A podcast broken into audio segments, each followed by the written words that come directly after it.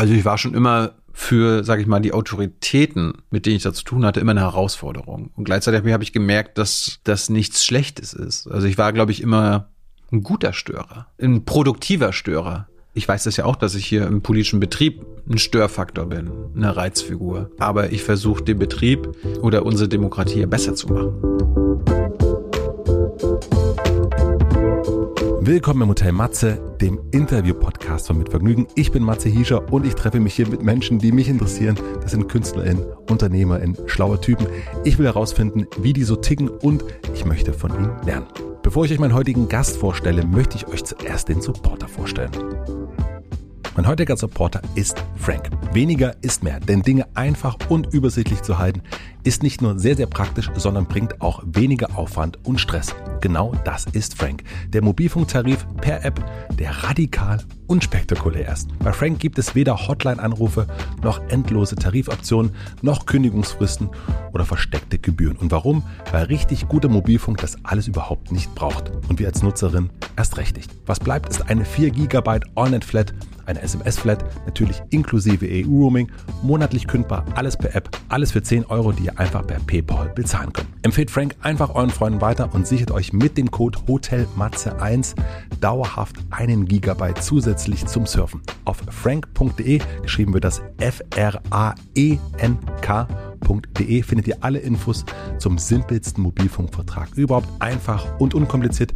Den Link inklusive Code findet ihr wie immer in den Shownotes. Vielen herzlichen Dank an Frank für den Support nun zu meinem heutigen Gast. Mein heutiger Gast ist Thilo Jung. Thilo Jung ist Journalist und hat 2013 sein YouTube-Format Jung und Naiv gegründet und ist damit sehr erfolgreich. Über 500 Interviews hat er bereits geführt. Er spricht hauptsächlich mit PolitikerInnen und Denkerinnen und bohrt sich mit seinen naiven Fragen immer tiefer unter deren Oberfläche. Die Gäste müssen anders als sonst antworten und so erfährt man auch manchmal mehr, als denen so lieb ist. Dazu überträgt Thilo regelmäßig die Bundespressekonferenz auf seinem Kanal und er wurde bereits mit dem Grimme-Preis ausgezeichnet. Ich wollte Thilo schon ganz lang kennenlernen. Wir haben es bisher nicht geschafft. Jetzt aber dann im Hotel Matze. Ein bisschen klassisch wollte ich natürlich wissen, woher er kommt, wie es alles so angefangen hat, wie er der geworden ist, der er heute ist. Wir sprechen über seine Arbeit und seine Haltung. Natürlich sprechen wir auch über das, was uns beiden so gut gefällt, nämlich Fragen stellen. Ich wollte Thilo aber zur Abwechslung mal als Antwortgeber erleben und ein bisschen bei ihm bohren. Interessant ist, dass sein Format so unabhängig wie kaum ein anderes ist. Es wird sehr oft gesehen, es ist sehr erfolgreich, aber er wird auch als eine Reizfigur empfunden. Warum ist das so? Wie geht er damit um? Wir brauchen am Anfang ein paar Minuten, um warm zu werden. Wie gesagt, normalerweise ist er ja auch der Fragensteller. Aber dann funkt's. Ich wünsche euch viel Vergnügen im Hotel Matze mit Thilo Jung. Wir haben uns interessanterweise, wir sind uns wirklich noch nie begegnet, oder? In real life? In real life? Wüsste ich nicht. Ich habe dich das erste Mal angefragt, ich habe nochmal nachgeguckt, 2015 für ein Interview auf Facebook damals. Ähm, hm, damals gab es noch Facebook. Damals gab es noch Facebook, Facebook Messenger, habe ich keine Antwort bekommen, habe ich dich äh, vor anderthalb Jahren nochmal gefragt per E-Mail, da gab es auch keine Antwort. Und dann dachte ich, mhm. meine Güte, der ist aber hard to get. Und dann habe ich mich total gefreut, habe ich gesehen, du folgst mir jetzt bei Instagram. Mhm. Jetzt frage ich nochmal. Und das fand ich schön, dass du dann gesagt hast, dir komm. Das mit den E-Mails kenne ich, die Beschwerde. Kommen die, rutschen die bei dir durch einfach? Es sind halt so viele jeden Tag. Ja. Und ich habe dann immer die Regel, okay, die Sachen, die wichtig sind, da antworte ich sofort drauf oder leite die an die entsprechenden Stellen weiter. Ja. Oder sag, lass uns telefonieren. Und die Sachen, die mich jetzt nicht so ansprechen und wo ich jetzt auch nicht antworten muss, ja. weil ich habe irgendwann gelernt, du musst nicht auf alles antworten. Weil wenn du mal auf alles antwortest, gibt's dann darauf auch wieder eine Antwort. Ja. Und dann manchmal ist, glaube ich, keine Antwort die bessere Antwort. Und manchmal, manchmal überlese ich es einfach auch. Weil, keine Ahnung, morgens oder so, ich bin eher ein Spätaufsteher und dann guckst du durch und dann hast du schon irgendwie 20 Sachen, davon sind 10 die wichtigsten, aus deren Sicht wichtigsten Sachen der Welt. Und dann, so habe ich es heute Morgen gemacht, habe zwei Sachen gleich beantwortet und der Rest schiebe ich auf. Und manchmal, und wenn es wirklich wichtig ist, dann melden die sich halt nochmal. Das stimmt. Habe ich ja gemacht. Ab wann hast du das so für dich entschieden, dass das geht? Also, dass es möglich ist, dass du eben nicht auf alles antwortest und dass du so ein bisschen so deine, deine Regel aufstellst. Was weiß, weiß ich gar nicht. Ich meine, das ist, äh, ist eine gute Frage. Ich habe jetzt gerade spontan gedacht, wann habe ich aufgehört, mir alles über uns durchzulesen? Irgendwie so die ersten Jahre war ja auch so, du konsumierst alles, was über die Sendung geschrieben wird und jede Kritik nimmst du dir zu Herzen und willst halt irgendwie jedem recht machen. Und dieses jedem recht machen hat da, glaube ich, auch mit E-Mails beantworten zu tun. Und ja, ich habe aufgehört, da versuch, zu versuchen, jedem zu gefallen. Ab welchem Punkt glaubst du, war das? Kann ich nicht sagen. Ist irgendwann passiert. Ja, müsste ich jetzt länger drüber nachdenken, weiß ich nicht. Ja. Aber ich glaube, so die ersten zwei, drei Jahre war dann. Ich meine, das war, das war kurioserweise mit den jungen Naiv-Sachen, als wir unsere Preise bekommen haben. Das war ja ganz am Anfang. Ich war ja sofort super beliebt. Also es ist unglaublich, fand ich. So, und da, ich war früher noch so naiv, naja, wenn ich das mache, dann setze ich mir ein Ziel, ich will mit Mitte 30, Ende 30 einen Preis bekommen haben, weil damals war mir so ein Scheiß wichtig. Ja. Und dann hast du das irgendwie so ein Jahr später oder nach einem Jahr schon bekommen. Und dann war so, okay, Grimme-Preis, Fancy-Preis-Nominierung, toll. Hätte ich vor ein paar Jahren von geträumt und das für crazy gehalten. Und dann ist es durch. Und du realisierst so, und jetzt? Also, hat ja im Grunde keine Bedeutung. Also da, es hat, also auf mein Leben oder auf irgendwelche Anfragen oder irgendwelche Vorteile, die fürs zukünftige Leben, ist meiner Erfahrung nach null. Und dementsprechend hast du denn gelernt, dass diese, das sind halt ideelle Sachen, die man aber fürs Real Life völlig überschätzt. Ja. Genau wie andere Dinge wie ähm, in anderen Sendungen auftauchen. Ja, also früher, wenn eine Zeitung angefragt hat, wollen sie ein Interview geben oder keine Ahnung, das Radio oder man war bei Markus Lanz und dann bist du da zu Gast und denkst, okay, jetzt bist du da und gucken Millionen Menschen zu und dann einen Tag später hast du wahrscheinlich 100.000 weitere Abonnenten und dann realisierst du, also bei, bei, beim Beispiel Lanz, okay, keine Auswirkung auf die Abonnenten und 50 Freundesanfragen auf Facebook. Ja. Das war's. Und da realisierst du, okay, die, die Welten haben halt ganz selten was miteinander zu tun. Und dementsprechend habe ich dann irgendwann aufgehört, glaube ich, ähm, jede Anfrage da mitzunehmen und quasi auch Werbung für mein Produkt zu machen, sondern einfach nur es für sich stehen zu lassen und mir dann ähm, zum Beispiel Interviewtermine wie jetzt mit dir selektiv aus, auszusuchen. Weißt Ja. du, also wer sich rar macht, ich glaube, das ist dann am Ende dann doch schlauer, als wenn ich irgendwie jeden Monat oder jede Woche selber ein Interview geben würde, weil meine Arbeit, mein Talent ist, selber Interviews zu führen. Ja. Wann hast du das festgestellt, dass dieses, dass du dieses Talent hast? Ich glaube, nach 30 Folgen Junge Naiv. Da hast du gemerkt, irgendwie kannst du das. Nee, ich habe gemerkt, die Art, wie ich Interviews führe, Ja. die funktionieren. Und äh, damit hätte ich nicht gerechnet. Weil ich meine, ich habe ja, ich habe mir ja Gedanken gemacht, dass ich es irgendwie versuche anders zu machen. Und es war eine bewusste Entscheidung, wie soll ich sagen, eine Figur zu spielen. Ja. Den Naiven zu spielen. Ja, weil ich bin halt so mit Jon Stewart Daily Show und Stephen Colbert vom Colbert Report noch aufgewachsen damals. Der macht ja jetzt was anderes, also die Late Night Show ist was anderes. Und damals hat Colbert in seiner Sendung rechts außen gespielt. Diesen, das war so ein Bill O'Reilly ähm, Satire, die er in seiner Sendung gemacht hat. Und er hat halt auch in seiner Figur die Leute interviewt. Und ich habe dann, ich fand das immer faszinierend, dass diese Interviews ganz anders gelaufen sind, wenn die Leute mit einer Figur zu tun hatten, wo sie nicht genau wussten, okay, was kommt da jetzt? Ja kein richtiger Mensch dahinter. Und da habe ich mir gedacht, na, sowas könnte man, könnte man ja machen. Und dann war halt klar, okay, du kannst es hier in Deutschland jetzt nicht äh, übertragen und hier in Rechtsaußen spielen, obwohl du eigentlich ein Linker bist. Das würde hier falsch rüberkommen. Und ich glaube, dann habe ich mich irgendwie daran erinnert, naja, ich, ich wurde schon in meiner Zeit als Jugendliche bei der Zeitung immer so für naiv gehalten. Und dann, keine Ahnung, dann war, glaube ich, dieser, dieses junge Naiv-Ding im Kopf. Und dann dachte ich mir, das ziehe ich halt durch. Du hast es am Anfang, so was ich gehört habe, ja auch gemacht, um deine Scham vor der Kamera zu sprechen, Ja. zu überwinden. Warum war dir das wichtig, diese Scham zu überwinden? Ich hatte immer Lampenfieber. Ja. Und das, das stammte noch aus der Zeit, ich habe halt für die Zeitung Interviews geführt, ich habe das fürs Radio, Radio, Genau, Radio Interviews 1 zum Beispiel. Ja. Das war alles kein Problem. Also wenn ich da auch on air war, solange eine Kamera nicht auf mich war, habe ich nicht gestottert oder habe irgendwie mich nicht verhaspelt. Aber wenn eine Kamera da war, war es irgendwie komisch. Und ich habe halt in meiner Studentenzeit nebenbei so Werbe, also Modelkram gemacht und auch immer vor einer Kamera, wenn ich da reden musste, war ich total schockt Ja. und wusste, wusste irgendwie nicht weiter.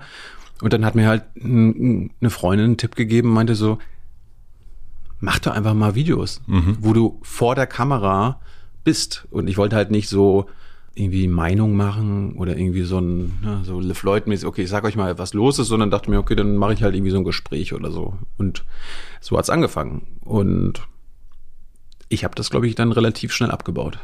Und das war, der Clou war ja natürlich dann auch, dass du das ins Internet hochlädst und dann halt nicht nur deine Freunde schickst, Ja. die dir natürlich alle sagen, wie toll das ist, sondern dass du das dann der Öffentlichkeit preisgibst und auch Gefahr läufst, ehrliche Meinung zu bekommen. Und das war das Ziel. Also, dass ich jetzt hier nicht ähm, meine das Lob von meinen Freunden abpreise, sondern okay, mal gucken, was die harte Realität sagt. Und die war in Ordnung.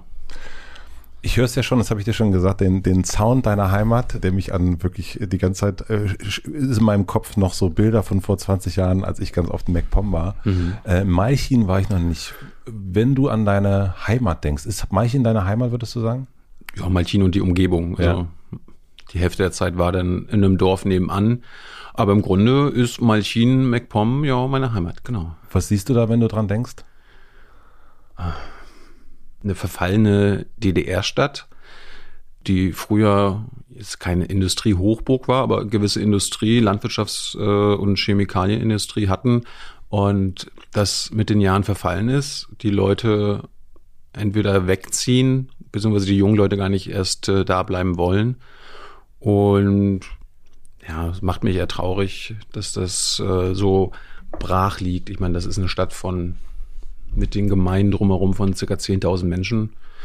Und ja, gefühlt kennt man da irgendwie jeden, jede Ecke. Und wenn ich dann nach Hause komme und, keine Ahnung, gefühlt ein Jahr lang nicht da war, also in der Stadt rumgefahren bin, Ja. sieht das immer noch genauso aus.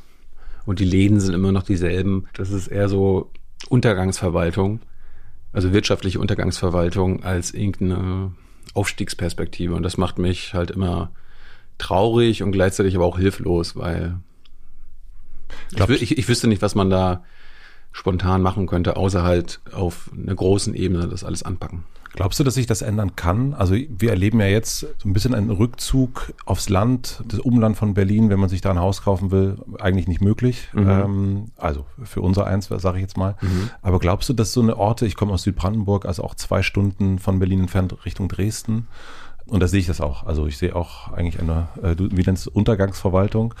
Aber ich habe auch das Gefühl, dass immer mehr da auch bleiben und nicht mehr so wegziehen. Also, Aber dafür müssen die Voraussetzungen geschaffen werden. Und du musst eigentlich mindestens die gleichen äh, infrastrukturellen Herausforderungen haben wie die Städter, Ja. wenn nicht sogar bessere. Und da ist das äh, Wichtigste natürlich zum Beispiel Internetanbindung. wie ist es da bei euch? Also äh, auf dem Dorf, vier Kilometer weiter von Malchin, wo meine Eltern leben, da gibt es, wenn wir im Erdgeschoss sind, ähm, noch nicht mal 3G. Ja. Äh, von DSL kannst du nur träumen.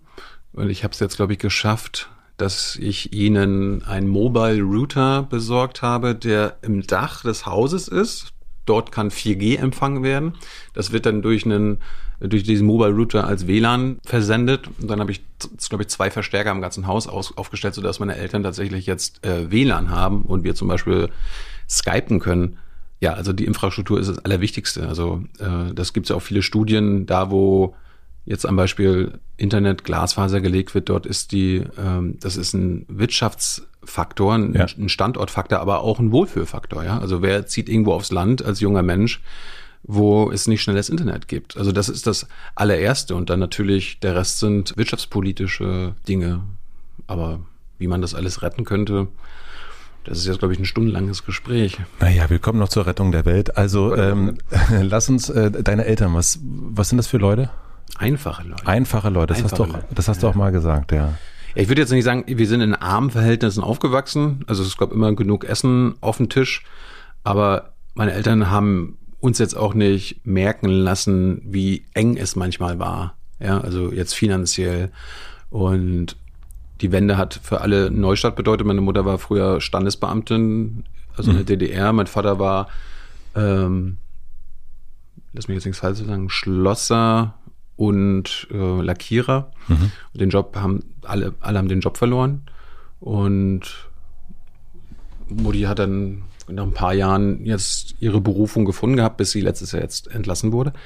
Ähm, hat im Autogewerbe gearbeitet und Vater ist dann halt über mehrere Jahre hin und her geschwankt. Es war immer alles äh, nicht stetig genug und ist dann, glaube ich, schon vor, lass mich lügen, vor 20 Jahren mit dem frühzeitigen Ruhestand gegangen, auch aus gesundheitlichen Gründen. Mhm. Und trotzdem haben sie es irgendwie gewagt, sich ihr Traum vom Häuschen äh, zu erfüllen und haben halt ein Haus gebaut was natürlich angesichts der wirtschaftlichen Situation und dann, wenn ein Familienmitglied noch arbeitslos ist, natürlich sehr schwer ist. Und Haben Sie das noch zu DDR-Zeiten gemacht oder dann nach der Nee, Wende? das war 2000. Ah ja, wow. Ja, ja. Ja, und dann, ich meine, die Entscheidung, so ein Haus zu bauen, fällt ja ein paar Jahre vorher und da war es dann finanziell oder wirtschaftlich sah die Lage noch besser aus und dann ist die Lage schlimmer geworden, aber trotzdem wurde das Haus und musste das Haus gebaut werden, was ich jetzt im Nachhinein natürlich auch verstehe.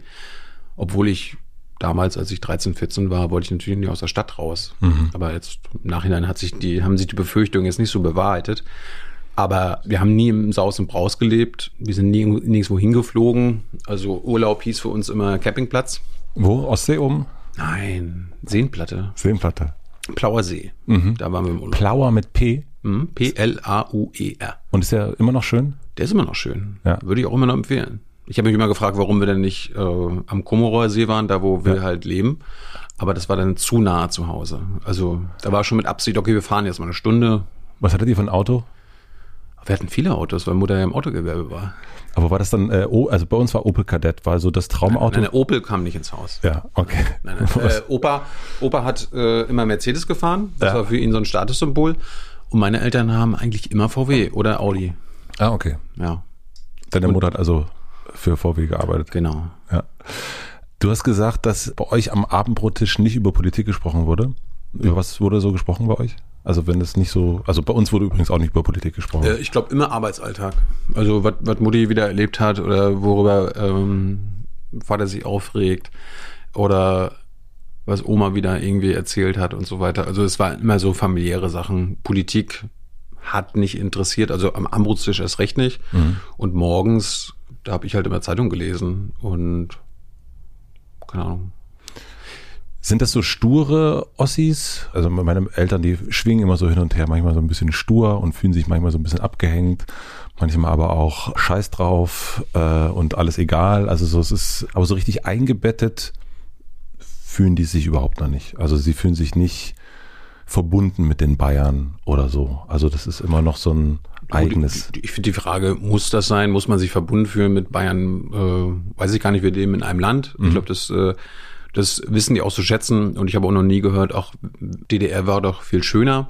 Ja, bei mir auch nicht, nein. Aber gleichzeitig wissen die natürlich, ähm, die sind von einem System der, sage ich mal, sozialen Sicherheit, egal wie diktatorisches System war, aber es ja. war eine gewisse soziale Sicherheit und eine gewisse soziale Gleichheit da und jeder hat einen Job und das war halt damals, so sind, da, sind sie halt auch aufgewachsen, dass das wichtig ist. Ja.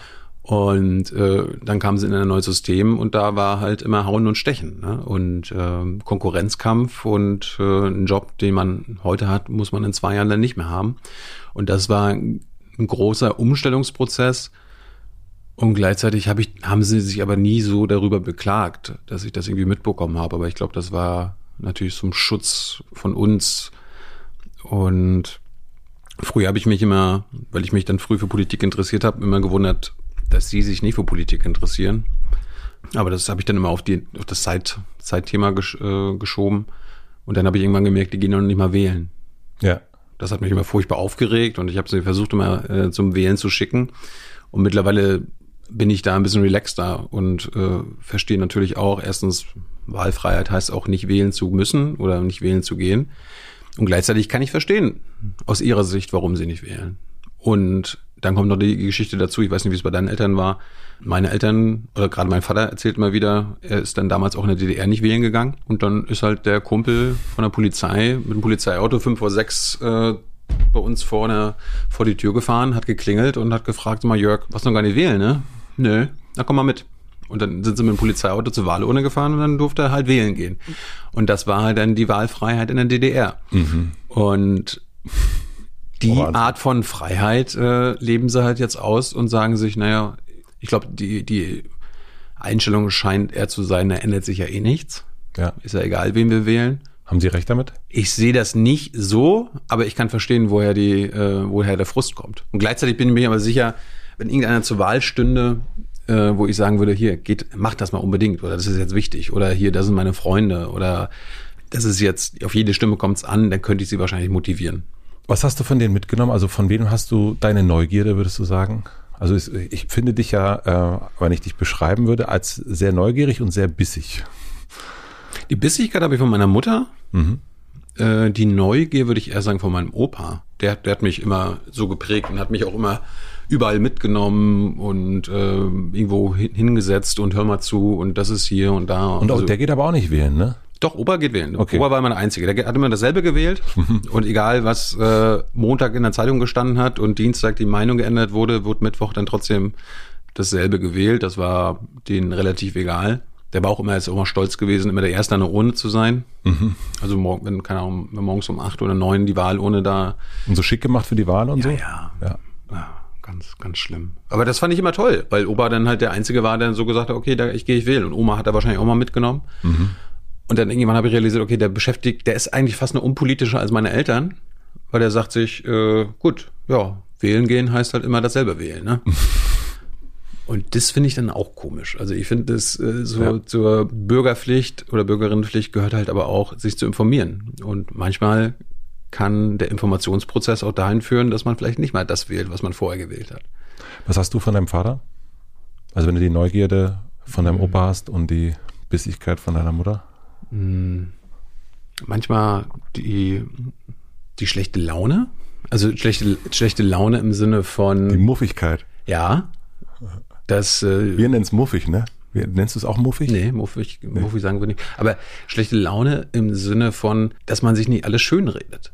Ja, also dass man, dass man auch mal sagt, hier, äh, das ist jetzt, das ist jetzt scheiße und darüber muss man jetzt mal nachdenken und dann ist auch mal schlechte Laune angesagt, dass man und ich finde, weil schlechte Laune ist manchmal auch förderlich. Also wenn, wenn irgendwie ein Problem ist, ich, ich meine jetzt nicht schlechte Laune, schlechte Laune zu machen, aber irgendwie schlechte Laune zu haben, äh, führt jedenfalls bei mir dazu, die auch abstellen zu wollen. Und dementsprechend ähm, wird man dann innovativ. Und mein Vater hat immer, wenn er schlechte Laune hatte, gearbeitet, also im Garten und so weiter, und hat dann da meistens die besten Sachen äh, rausge, also erbaut und sich ausgedacht, weil er dann irgendwie irgendwas in sich hineingefressen hat und wollte sich dann dadurch ablenken und hat dann da irgendwie ein Projekt entdeckt. Und im Prinzip war das mit Jung Naiv ja genauso. Also ich meine, ich bin ja überall anders vorher aus meiner Sicht gescheitert und hatte dann schlechte Laune und gleichzeitig Angst um meine Zukunft und bin dann halt dadurch gezwungen worden, kreativ zu sein.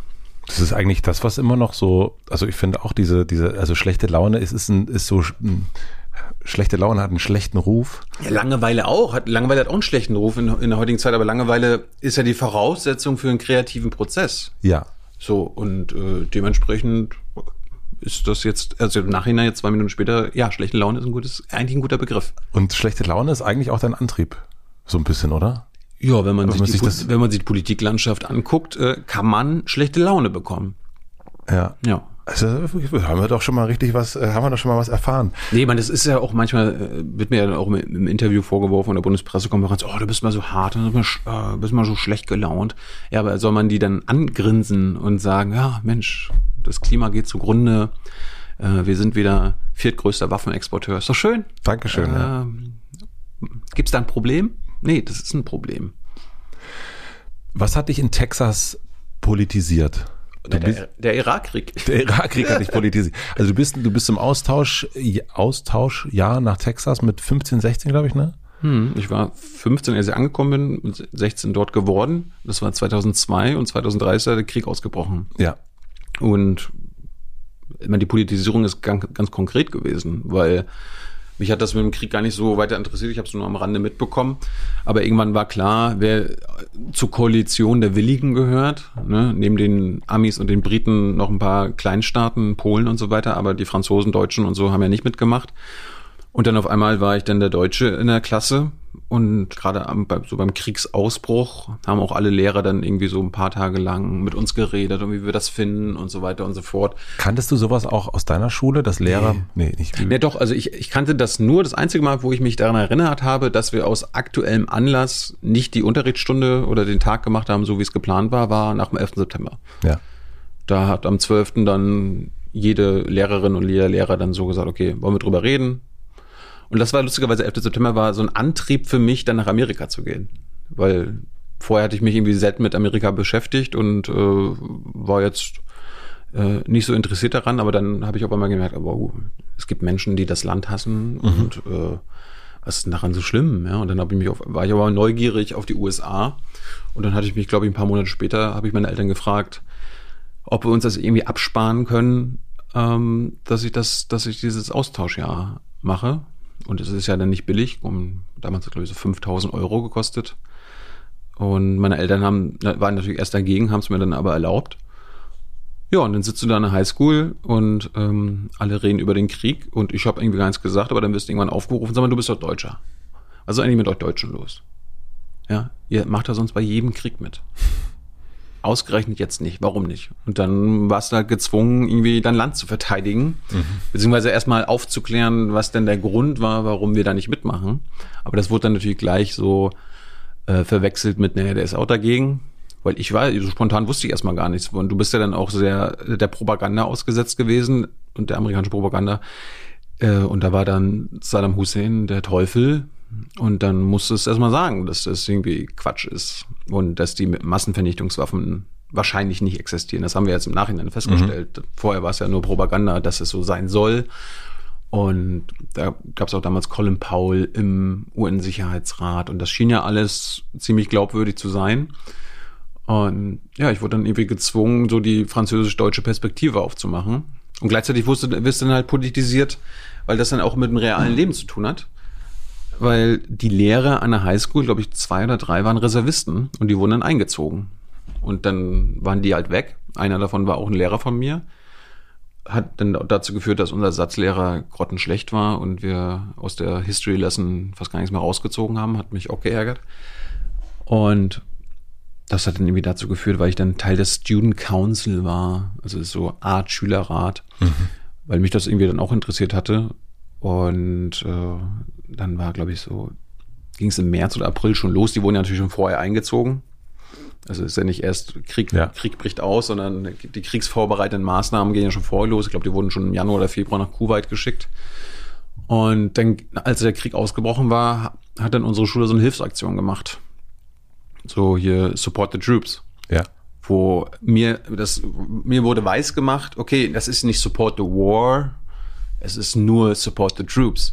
Also den Menschen helfen. Ja, aber es war natürlich auch ein Euphemismus. Am Ende war Support the Troops who fight the war. Äh, es lief auf dasselbe hinaus. Und ein paar Freunde von mir hatten mir das auch versucht zu sagen, aber ich dann so, nein, hey, nein, wir haben, das ist Support the Troops, wir, wollen, wir unterstützen nur unsere Lehrer. Mhm dass es am Ende ein Propaganda-Instrument oder Propagandazwecke der, äh, des Pentagons war, war aber gar nicht klar. Aber wir haben da so eine Hilfsaktion gemacht und haben in der ganzen Schule irgendwie alle wichtigen Sachen für Soldaten gesammelt, die die Soldaten sonst nicht durch die Army bekommen. Das hat dann angefangen bei Bananen und äh, irgendwelchen Einwegdosen und Kaugummis und so weiter, die haben wir verschifft. Und das war dann ein riesengroßer Schiffscontainer. Also haben ja viele Schulen, Highschoolen und Colleges gemacht das Jahr, aber wir waren offen, offenbar in irgendeiner Art und Weise Rekord. Und stellvertretend, das war dann am Ende des Highschool-Jahres, stellvertretend hat dann der Student Council von einer großen Airbase im Namen des Pentagon eine Auszeichnung bekommen. Das ist jetzt hier nicht Medal of Freedom und mhm. so weiter, aber du hast auf jeden du hast eine Medaille bekommen. Und das war dann irgendwie im Juni und ich bin Ende Mai ja schon nach Hause. Und dann hat mich mein Kumpel angerufen und meinte so, ja, du bekommst eine Medaille. Ich, so, ich bekomme eine Medaille ja, vom hier Pentagon, also US Army. Ich so, wofür? Naja, für die Aktion damals. Du bist ja Teil des Student Council gewesen. Ich so, aber dürfen die das? Also ich bin, wissen die, dass ich Deutscher bin? Das ist denen egal. Mhm. Und dann habe ich, hab ich die Medaille bekommen und war dann irgendwie total stolz, aber dann auch hier in Deutschland, äh, das war noch im August hat dann die Schule wieder angefangen. Ich habe dann, glaube ich, im Juli die Medaille bekommen und war dann total stolz. Habe es auch in meiner, meiner Zeitungsredaktion damals so gezeigt und die waren also, oh ja, cool, man ist mal ein bisschen Engagement, ist doch immer schön. Und das stand auch in der Zeitung, Tag später in der Bild-Zeitung. Die haben da alles dann irgendwie alles mitgenommen. Bild-Zeitung hat dann auch äh, so eine Headline gemacht. Also die haben einfach nur den Text kopiert und sich das Foto von dem, von dem Redakteur geschnappt, ohne mein Wissen. Und da war dann irgendwie die Headline für Bananen und Kaugummis. äh, Mecklenburger bekommt äh, Medaille vom Pentagon oder so weiter. Und ich dachte, ist doch schön. Damals war ich jetzt noch nicht so bildkritisch. Mhm. Äh, weil du freust dich einfach nur, wow, du stehst mal in der Zeitung. Mhm. Das war damals so was Neues. Damals gab es auch keine sozialen Medien. Und ja, kommst du dann zur Schule, hast im Grunde nicht mitbekommen, was, was die Schule und deine Mitschüler das ganze Jahr gemacht haben. Lernst dann so in der ersten Woche, ja, wir haben das ganze Jahr Anti, Anti-Kriegsdemos gemacht. Und du so? Ach, ach so, Thilo hat den Krieg unterstützt. Ich so, nee, habe ich gar nicht. Ja, aber warum hast du denn so eine Medaille bekommen? Und auf einmal warst du denn in diesem Zugzwang und gleichzeitig war ich dann aber auch so, ich, du wirst dann ja auch so angemacht und in eine Ecke gestellt und gleichzeitig habe ich dann gesagt, nee, ich gegen Krieg war ich jetzt auch nicht. Ja, dann hast du irgendwie die Position so verteidigt und dann bin ich auch so richtig in, in dieses Konservative abgerutscht. Habe mir natürlich nur die Medien dann rausgesucht, die quasi so meine Haltung und meine Meinung unterstützen, wurde dann äh, Springer-Abonnent, mhm. äh, habe mir die Welt äh, habe mir die Welt durchgelesen, auch die Bild, weil die waren ja immer sind ja immer pro Amerika und habe mir dann dadurch meine Argumente gesucht wodurch ich dann natürlich gelernt habe zu debattieren und ähm, also dich zu verteidigen auch ein, ein, ja. Stück weit in deiner Klasse und deinem Umfeld. Genau. Ich wurde in Amerika äh, gezwungen, mich zu verteidigen, weil ich Deutscher war und musste irgendwie die deutsche Position verteidigen und in der Schule war auf einmal okay, ich wurde in die Ecke gedrängt, okay, ich bin jetzt wieder Kriegsbefürworter und ich bin das dann lustigerweise tatsächlich geworden, weil sie mich dann so in die Ecke gesteckt haben. Und gleichzeitig. Bist du deswegen ich, auch zur Bundeswehr dann? Nee, das, hat, das sind andere Gründe. Aber okay. die Motivation war dann einmal so, nee, den zeig's, den zeig ich's jetzt. Die, ich habe die besseren Argumente und dann habe ich meine, habe ich dann am Ende tatsächlich George Bush und so weiter verteidigt. Das war für mich irgendwie äh, logisch. Und gleichzeitig habe ich dann natürlich auch alles andere mitgenommen. Dann gab es ja die Hartz-IV-Gesetze und so weiter und so fort. Und auf einmal war Schröder dann doch der Arsch. Mhm. Und ich dann so, ja, siehst du, mhm. ja, der Schröder ist da ein Arsch gewesen und ist jetzt hier ein Arsch gewesen.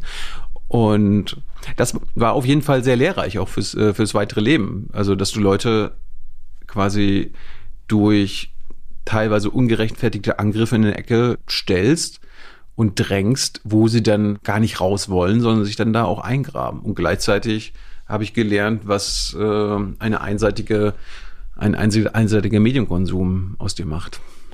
Und warst du, also äh, bei uns waren es sehr viele rechts geworden in der Zeit. Also so, ähm, also ich war ja nicht, ich war nicht im Austausch, aber bei uns kam dann irgendwann die einen, äh, die wenigen fingen an, äh, die Ärzte zu hören und die anderen fingen an, eher die Onkels zu hören.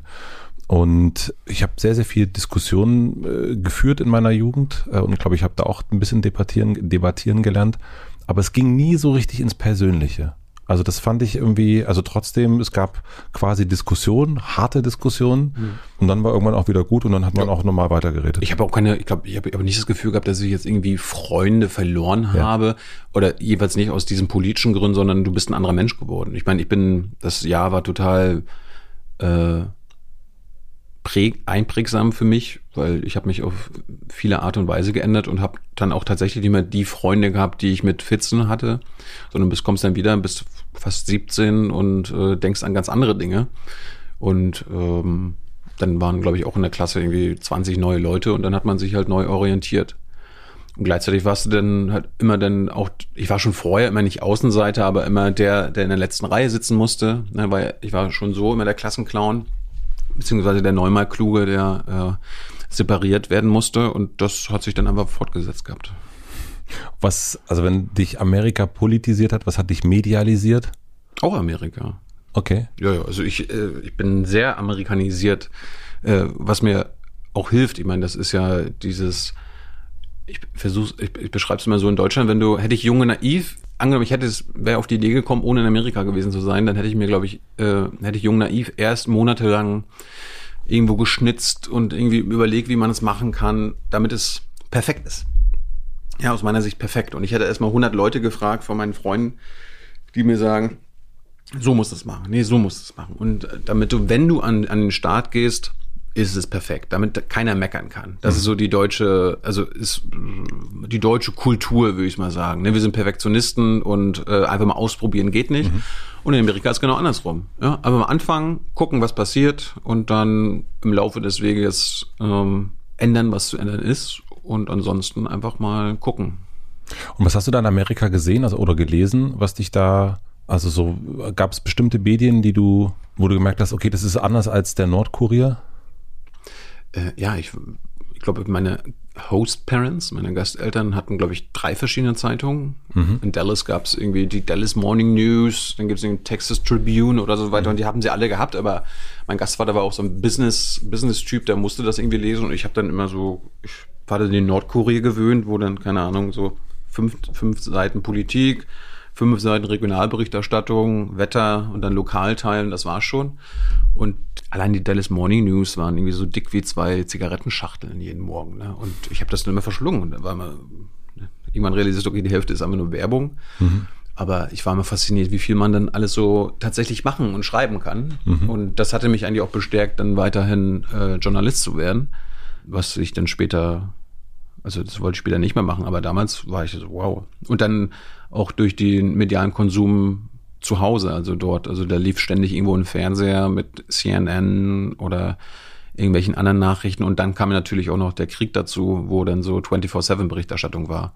Und dann bin ich in die Daily Show und Colbert-Ecke gekommen und habe mich dann natürlich abends dann auch quasi satirisch äh, mit der Welt be beschäftigt und so würde ich sagen, Und du hast, Ja. du hast in Deutschland hast du beim Lokalblatt, nenne ich jetzt mal, äh, Nordkorea geschrieben. Ja, das ist, es ist, gibt ja nur zwei Zeitungen bei uns in MacPom, die Ostsee-Zeitung und die Nordkorea. Ich, die Schweriner Volkszeitung zähle ich jetzt mal nicht mehr so auf. Und wir mussten in der 10. Klasse ein Schülerpraktikum machen, zwei Wochen.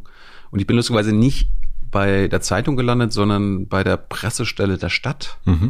Was im, jetzt im Nachhinein noch absurder ist, aber der Pressesprecher der Stadt ist gleichzeitig einer der, auch immer noch, einer der regelmäßigen Autoren der Zeitung.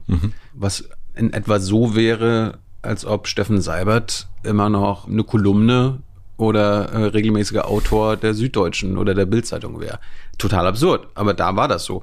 Und dann, glaube ich, nach dem ersten Tag bei ihm war, haben wir eigentlich ständig in, in der Nachbarschaft gesessen, im Nachbarhaus bei der Lokal, also bei der Lokalredaktion des Nordkuriers.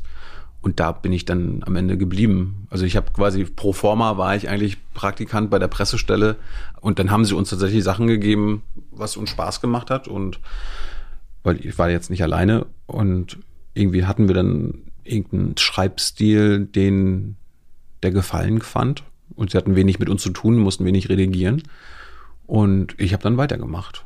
So als freier Reporter. Und das habe ich mir dann auch immer wieder erhalten, weil ich habe dann irgendwann auch gesehen und auch gelernt, okay, so ein Redakteur will ich nicht werden. Warum nicht? Ja, wenn du Redakteur bist und dein Chef sagt, du, also heute Abend muss einer zur Stadtratssitzung, du gehst, dann kannst du nicht Nein sagen. Ja. Oder äh, da, ist, da ist jetzt nächste Woche ein Dorffest. Einer muss davon hin. Meldet sich einer? Nee, dann gehst du. Und als Freier konnte ich immer sagen, nö. Oder ja. Und diese Freiheit habe ich immer geschätzt. Man erinnert sich beim Nordkorea über eine Geschichte, die du gemacht hast, ähm, über ein klassisches Konzert. Und äh, man erinnerte sich, dass du auf diesem klassischen Konzert warst, eigentlich keine Lust hattest und dass dann ein Scheinwerfer runtergefallen ist und du dann quasi über diesen Scheinwerfer eher geschrieben hast. Also dich äh, einen guten Blick dafür hast, was eigentlich interessant sein könnte. Wie hat sich dieser Blick geschärft bei dir? Ich überlege gerade, was war denn das? Ich glaube, ich bin auch nur, ich habe mich nur überreden lassen, über das Konzert zu schreiben, weil meine damalige Freundin einen Auftritt hatte oder so weiter. Und darum bin ich halt mitgegangen, weil es hieß einfach nur, wir brauchen ein Foto. Ja, du ach brauchst nicht drüber schreiben, mach da einfach nur ein Foto. So, und am Ende war dann irgendwie so eine Kapelle da oder irgendwie so ein Symphonieorchester des NDR oder so weiter. Und dann war auf dieser riesigen Bühne ist ein Scheinwerfer runtergefallen und hat, ist auf den Kopf von einem Posaunisten oder so gefallen. Und der hatte halt eine richtige Platzwunde. Und der Vater meiner Freundin war Arzt und musste ihn dann behandeln. Ja. So dass ich natürlich den Access hatte zu dem Opfer, äh, Access hatte zu der Veranstaltung, weil meine Freundin irgendwas damit zu tun hatte. Ja, und dann hat sich das von alleine geschrieben. Das war dann, glaube ich, einen Tag später Titelseite, ja. Aber es ist, aber das war einfach nur Glück. Es, es sind, es sind wie bei, wie bei vielen anderen Sachen. Also ich habe, glaube ich, ein paar, die meisten Titelfotos, Titelgeschichten waren einfach nur Glückssache. Entweder Unfälle und so weiter. Aber so vor Ort sein natürlich. Ja, ja. Also Ja. nicht einfach nur irgendwo, äh, weil ich finde, das ist etwas, was, äh, das hätte man nicht schreiben können, wenn man nicht da gewesen wäre. Und das machst du ja im Grunde immer noch. Also du berichtest immer noch, indem du dahin gehst, wo die Sachen passieren. Und man hätte es auch nicht schreiben können ohne dieses Foto. Also wenn du das Foto sehen würdest, wie der da sitzt und ihm da ähm, auf diese offene Wunde äh, von dem Arzt was raufgedrückt wurde und äh, sein, das Blut fliegt über das Gesicht und er sieht aus, als ob er gerade sterben würde. Gott, auf dieser großen Bühne. Sensationell. Also ohne das Foto hätte wäre das nie so groß geworden und ja, das ist halt Reporterglück. Genauso, aber genauso hast du zehn verschiedene andere äh, Gelegenheiten, wo nichts passiert, wo du denkst, okay, das muss ich mir jetzt aber irgendwas aus den Fingern saugen. Und das Beste war, ich habe es ja fünf oder sechs Jahre gemacht und irgendwann gehst du immer wieder zu denselben Stadtfesten, immer wieder zu denselben Dorffesten, weil es ein Übers easy- Lichterfest hast du wohl gut geschrieben. das Lichterfest, äh, Stadtfeste und so weiter. Du hast, du musst gleich mal erzählen, wo du da angerufen hast. Und dann war immer die Herausforderung, weil ich habe dann immer so mir den Artikel vom letzten Jahr angeguckt und dachte so, okay, darüber habe ich letztes Jahr geschrieben, da habe ich mit dem Organisator gesprochen, habe ich mit der Lichterfestkönigin gesprochen und dann mit dem gesprochen. Okay, dann kannst du es ja dieses Jahr nicht normal machen. Wo ich dann irgendwann gemerkt habe, äh, meine Kollegen haben das genauso gemacht. Die haben jedes Jahr den gleichen Artikel geschrieben, nur die Zitate ausgetauscht. Also der Aufbau ist immer derselbe. Gehen halt immer zum selben, weil Zeitsparen als Journalist ist immer dasselbe zu machen. Ja. Ich geh zu, geh zu dem, geh zu dem und geh zu der. Gut ist, habe ich meine Zitate, kann den Text rausschreiben. Aber ich habe dann in Anspruch gehabt, okay, ich will nicht immer das, jedes Jahr dasselbe schreiben. Und zwei Jahre geht das, drei Jahre auch. Aber dann so im vierten Jahr, oh, Aber warum wolltest du nicht Journalist dann werden? Also du hast ja BWL und Jura so ein bisschen wollte- anstudiert. nee, nee, ich wollte kein Journalist werden, weil ich Journalismus mit Zeitung Okay. äh, verbunden habe. Und Zeitung war für mich erstens, ich habe gemerkt, das kommt ja erst morgen. Also was ich heute schreibe, steht ja erst morgen in der Zeitung. Und zweitens war der große, der große, große Faktor, dass ich keinen Chef haben wollte, der mich zu irgendwas hinschickt, wo ich nicht hin will. Weil ich habe gemerkt, ich mache die beste Arbeit, und das merke ich jetzt immer noch, ist immer noch so, die besten Sachen sind die, wofür ich mich tatsächlich interessiere. Aber du hast nicht, also du hast ja schon etwas Obrigkeit oder, oder Hierarchie ablehnendes, finde ich. Ich bin anti-autoritär, ja. Ja. Das habe ich, also ich, ich weiß nicht, woher das kommt. Okay, weil ich Vielleicht hab durch, mich gefragt- Vielleicht, vielleicht durch meine Eltern, tatsächlich, ja. Meine, also mein, mein Vater ist auf jeden Fall so ein anti-autoritärer Typ. Der hat sich, also man, als ich aufgewachsen bin, wenn irgendwelche Sachen eskaliert sind, war er derjenige, der dann immer deeskaliert hat und die, die Kampfhähne äh, auseinandergetrieben hat und gleichzeitig Ansagen gemacht hat, hier jetzt äh, reißt euch mal zusammen. Oder in der Schule, natürlich auch, auch aufgrund meines Verhaltens, äh, Aufgrund welches Verhaltens? ja, Machst du so einen Nerv Nervensack? Ja, weil ich, äh, ich war in der Grundschule, ich war immer der Schnellste und äh, immer am schnellsten fertig und so weiter. Und die wollten mich dann auch immer vorstufen. Und meine Eltern haben immer gesagt, nein, der hat jetzt seine Freunde gefunden und äh, das Risiko gehen wir jetzt nicht nochmal ein, ähm, dass er jetzt ein oder zwei Klassen vorgestuft wird und dann keine Freunde mehr findet, weil wir hatten im Bekanntenkreis zwei Kinder, die das hatten und die sind total vereinsamt. Und das wollten meine Eltern nicht. Und dementsprechend war ich dann immer, wenn wir keine Aufgaben hatten, die meiste Zeit war ich dann nach der Hälfte oder nach einem Drittel fertig und habe dann Däumchen gedreht und habe natürlich so die anderen abgelenkt. Und dementsprechend wurde ich dann, glaube ich, ab der ersten Klasse immer in die letzte Reihe gesetzt, immer alleine.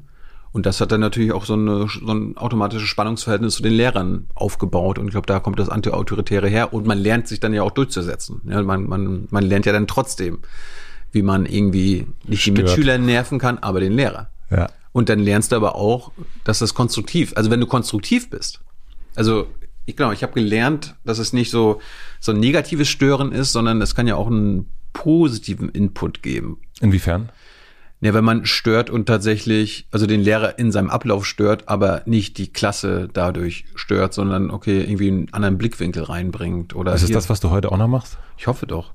Und ja. Das heißt, du bist, also dieses BWL und, und Jura-Experiment, sollte das irgendwo hinführen oder war Ja. das Übersprungshandlung? Ja, da sind wir auch wieder bei Amerika. Ich meine, ich wurde ja auch in dem Sinne amerikanisiert. Ich war der totale Kapitalist. Ja, ich kam wieder, habe nicht verstanden, warum sich die Leute hier aufregen über Hartz IV und so weiter. In Amerika bekommen die gar nichts.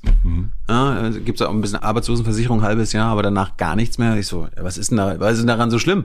In anderen Ländern ist es doch äh, genauso. Wer nicht arbeitet, wer nicht arbeiten will, also ich war, war da sehr äh, kapitalistisch drauf. Und eigentlich war es Plan B. Eigentlich Plan A war, ich will meinen Eltern nicht auf, auf der Tasche liegen und ich will schnell Geld verdienen. Was hattest du für ein, für ein Bild von dir? Also was, was wolltest du mal werden? Wolltest du Nee, Ich, ich So wollte, ich wollte, glaube ich, irgendwie hoch hinaus, aber ich wollte, da war mir noch nicht klar, dass ich das unabhängig am besten machen kann, sondern du gehst irgendwo in gefestigte Strukturen rein. So, erstens habe ich dann Bundeswehr gemacht um mir meine Angst bzw. meinen Respekt vor der Bundeswehr äh, abzuarbeiten. Panzerbataillon. Aber war, war irgendwie, war, war gut. Ich meine, ich war, ich war nicht, lustigerweise, obwohl ich so pro-amerikanisch und teilweise dann tatsächlich pro-Krieg war, war ich jetzt kein Fan von Soldaten und Bundeswehr. Und gleichzeitig war dann so, da, weil damals war ja noch Wehrpflicht. Und ein Kumpel von mir, der ein Jahr älter war, hatte richtig schlechte Erfahrungen äh, gemacht als, Zivilist, äh, als Zivildienstleister und da dachte so, ach komm, irgendwie Bundeswehr kann ich nichts mit anfangen. Ich äh, überprüfe mal meine Vorurteile und gehe da selbst hin. Wir machen eine klitzekleine Pause. Ich möchte euch einen Werbepartner vorstellen.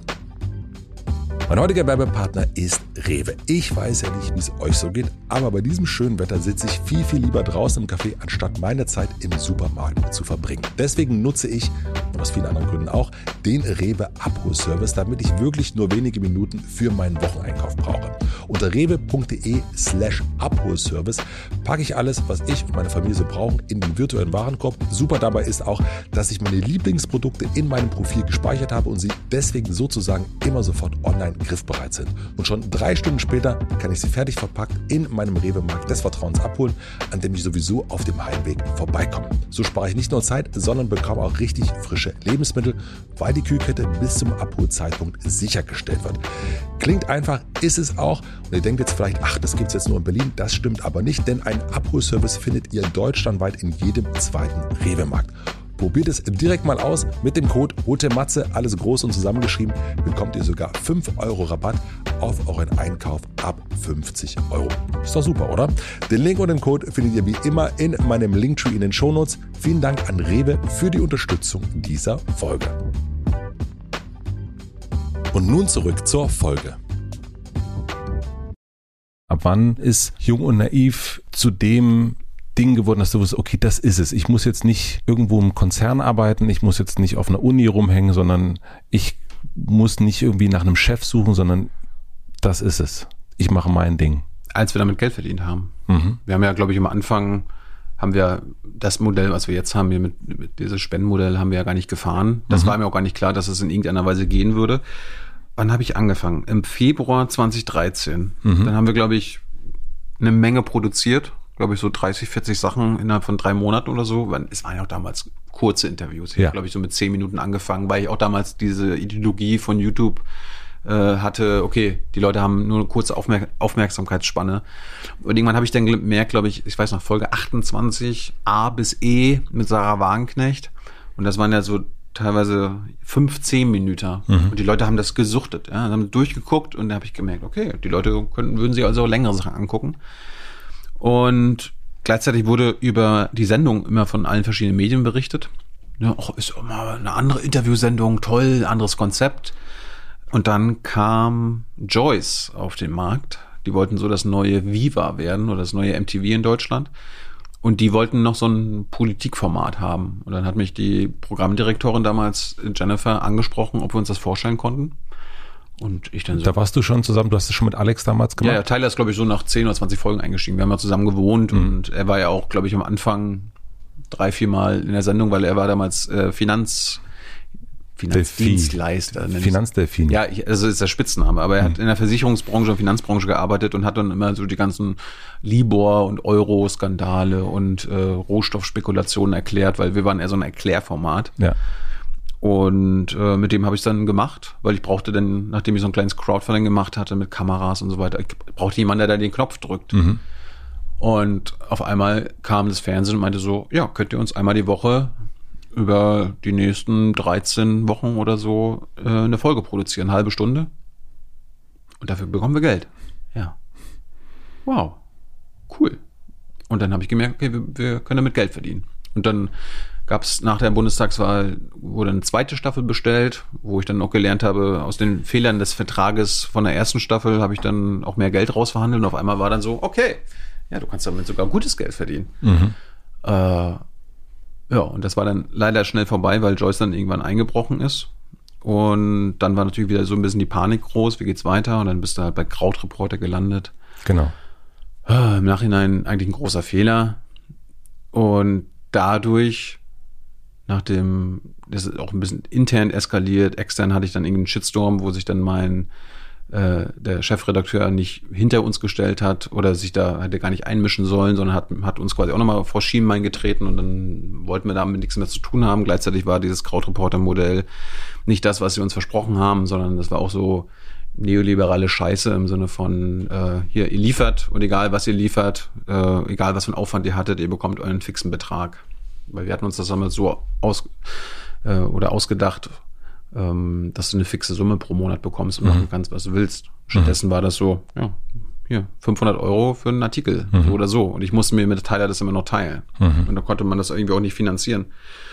Und dann bin ich, weil ich mein Jahresausweis, also äh, Jahrespresseagritierung für den Bundestag haben wollte und bin dann da auf Schwierigkeiten gestoßen, zusammen mit Markus Beckedahl von Netzpolitik.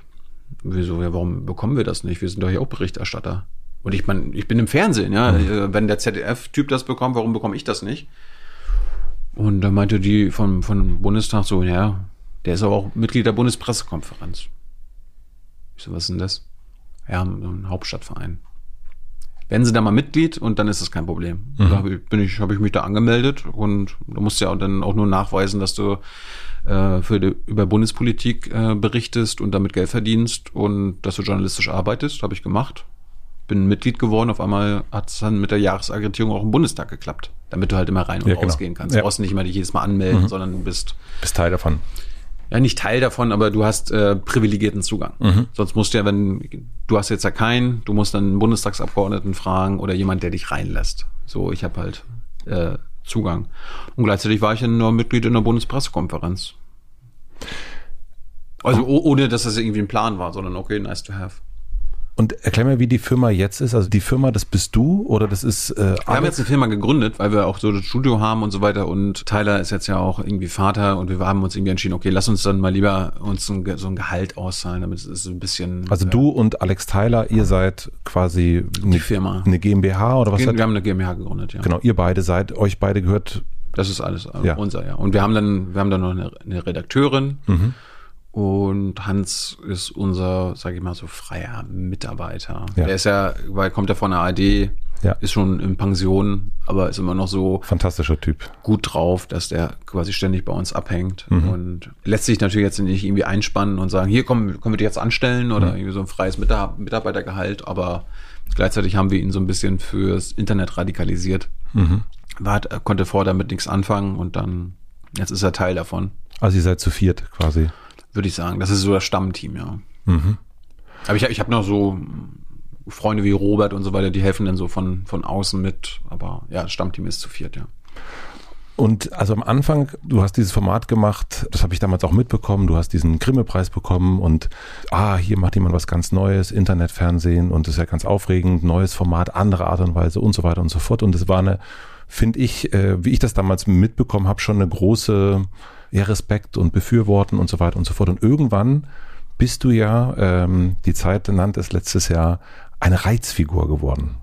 Äh, die Reizfigur Thilo Jung. Hm. Was ist da passiert?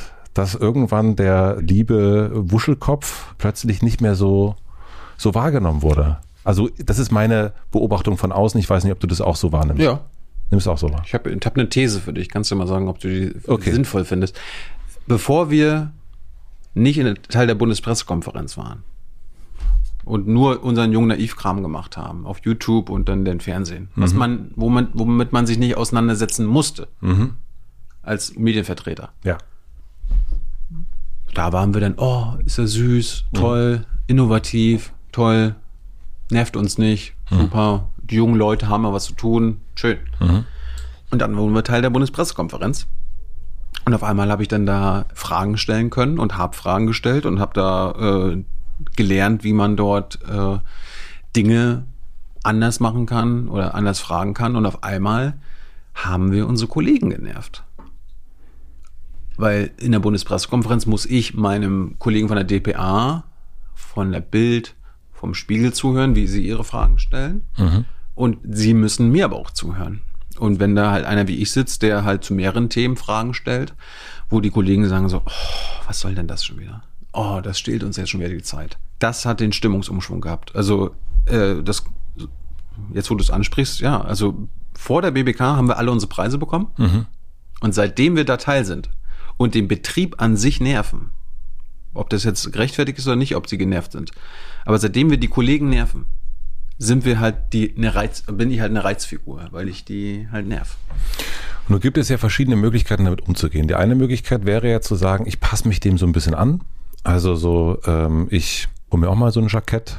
Ähm, Ach, äu äu ich dachte, äußerlich anpassen, ich meine jetzt innerlich anpassen. Ja, nee, beides, also ja, beides. Es ist ja auch passiert würde, würde ich sagen. Ich meine, ich frage jetzt ja nicht mehr so naiv oder unbeholfen wie am Anfang meiner Zeit in der, in der Bundespressekonferenz. Du lernst ja auch irgendwann dazu. Du lernst ja auch, wie du Fragen stellen musst, so dass du eine Antwort bekommst. Oder wie du irgendein Thema äh, ansprichst, damit du eine Frage bekommst und nicht irgendwie erstmal ein Co-Referat hältst und irgendwie in einer Frage eigentlich vier verschiedene Fragen stellst und der Sprecher oder die Sprecherin oder der Politiker äh, sich dann von diesen vier Fragen eine aussuchen kann und du dann danach keine Nachfrage mehr hast. Also ich passe mich da schon an und ich habe dann auch gelernt, äh, weil früher, man ist ja in der Bundespressekonferenz so, du meldest dich mit einem, ne, meldest ein neues Thema an und äh, ich habe dann früher immer so, ja, gleich am Anfang mich gemeldet und habe dann irgendein aus Sicht der anderen so ein Fringe-Thema, nehmen wir jetzt mal Beispiel Rammstein oder mhm. so, ne, mit US-Drohnenmorde. Ja.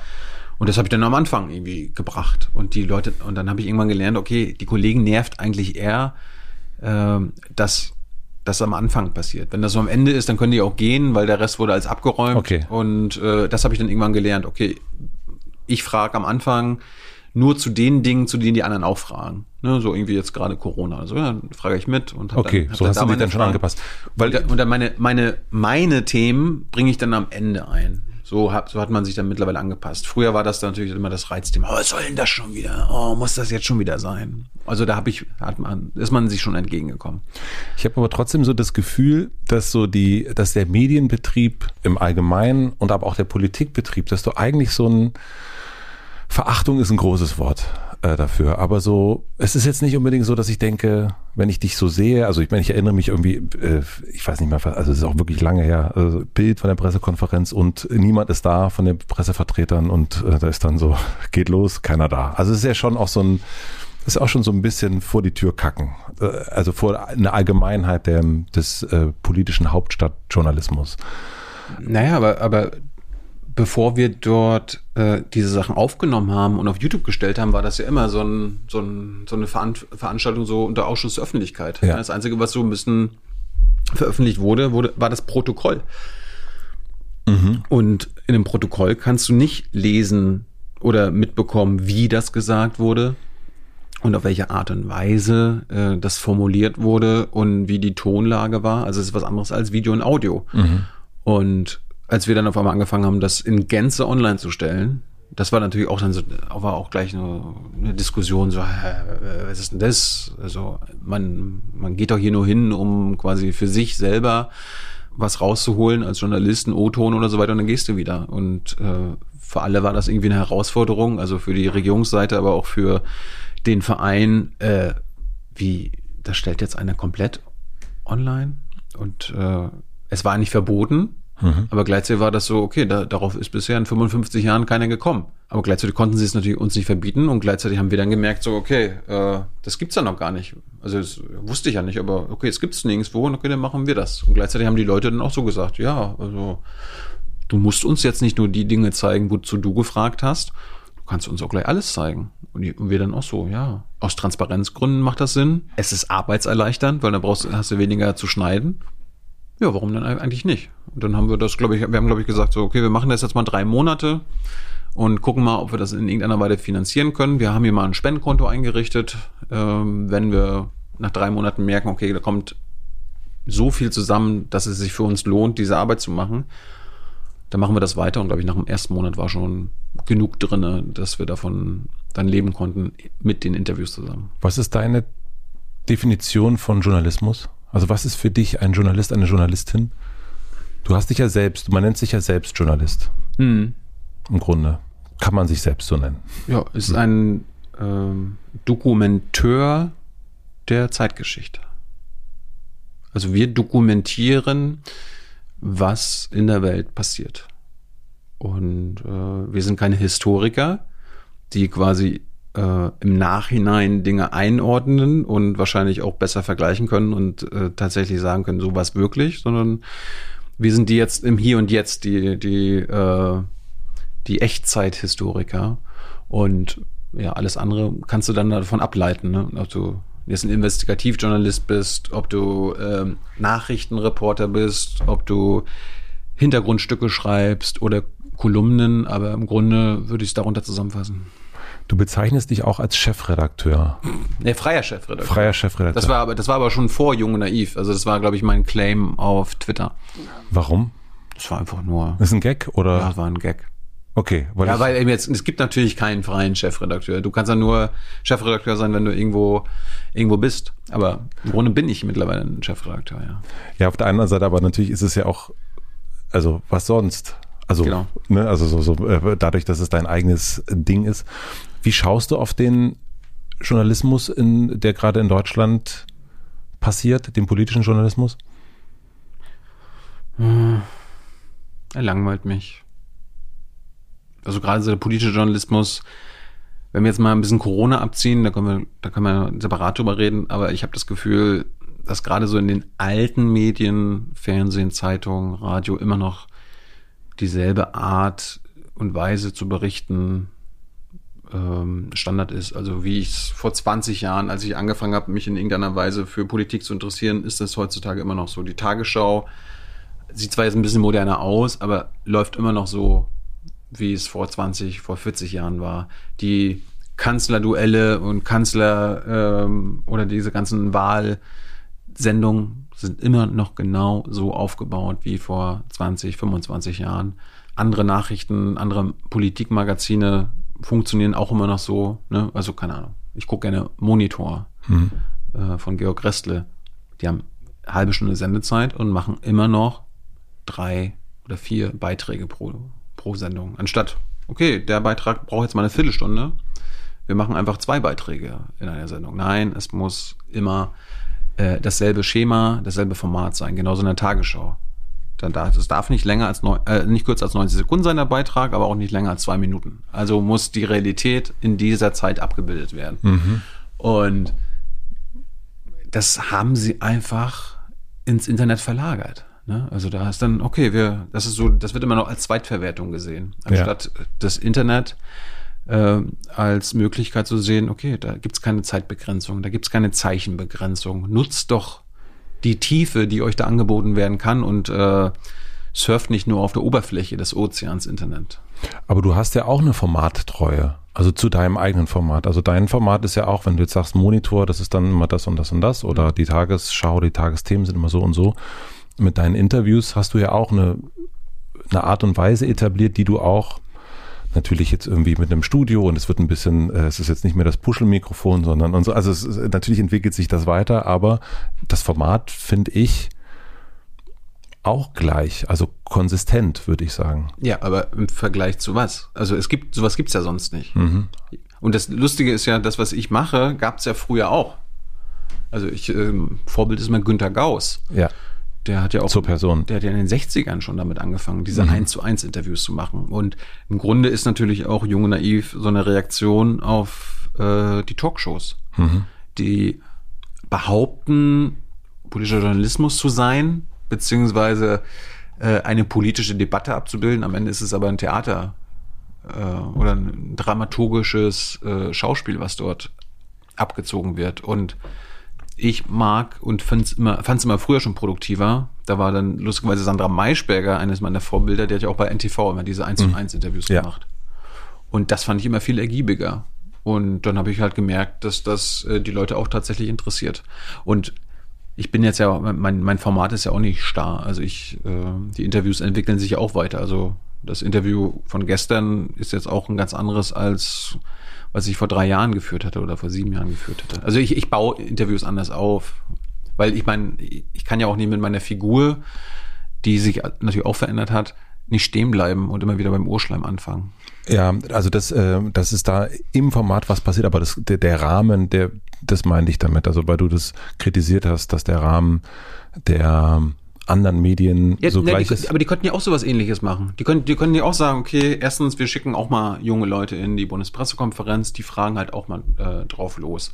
Äh, wir machen, wir geben denen hier ein, eine Sendung, Sendezeit, Podcast und so weiter, wo sie die Sachen machen können und wir helfen denen, die Leute zu bekommen, weil wir die Tagesschau sind. Bei uns kommen die Politiker und alle mögliche. Wir.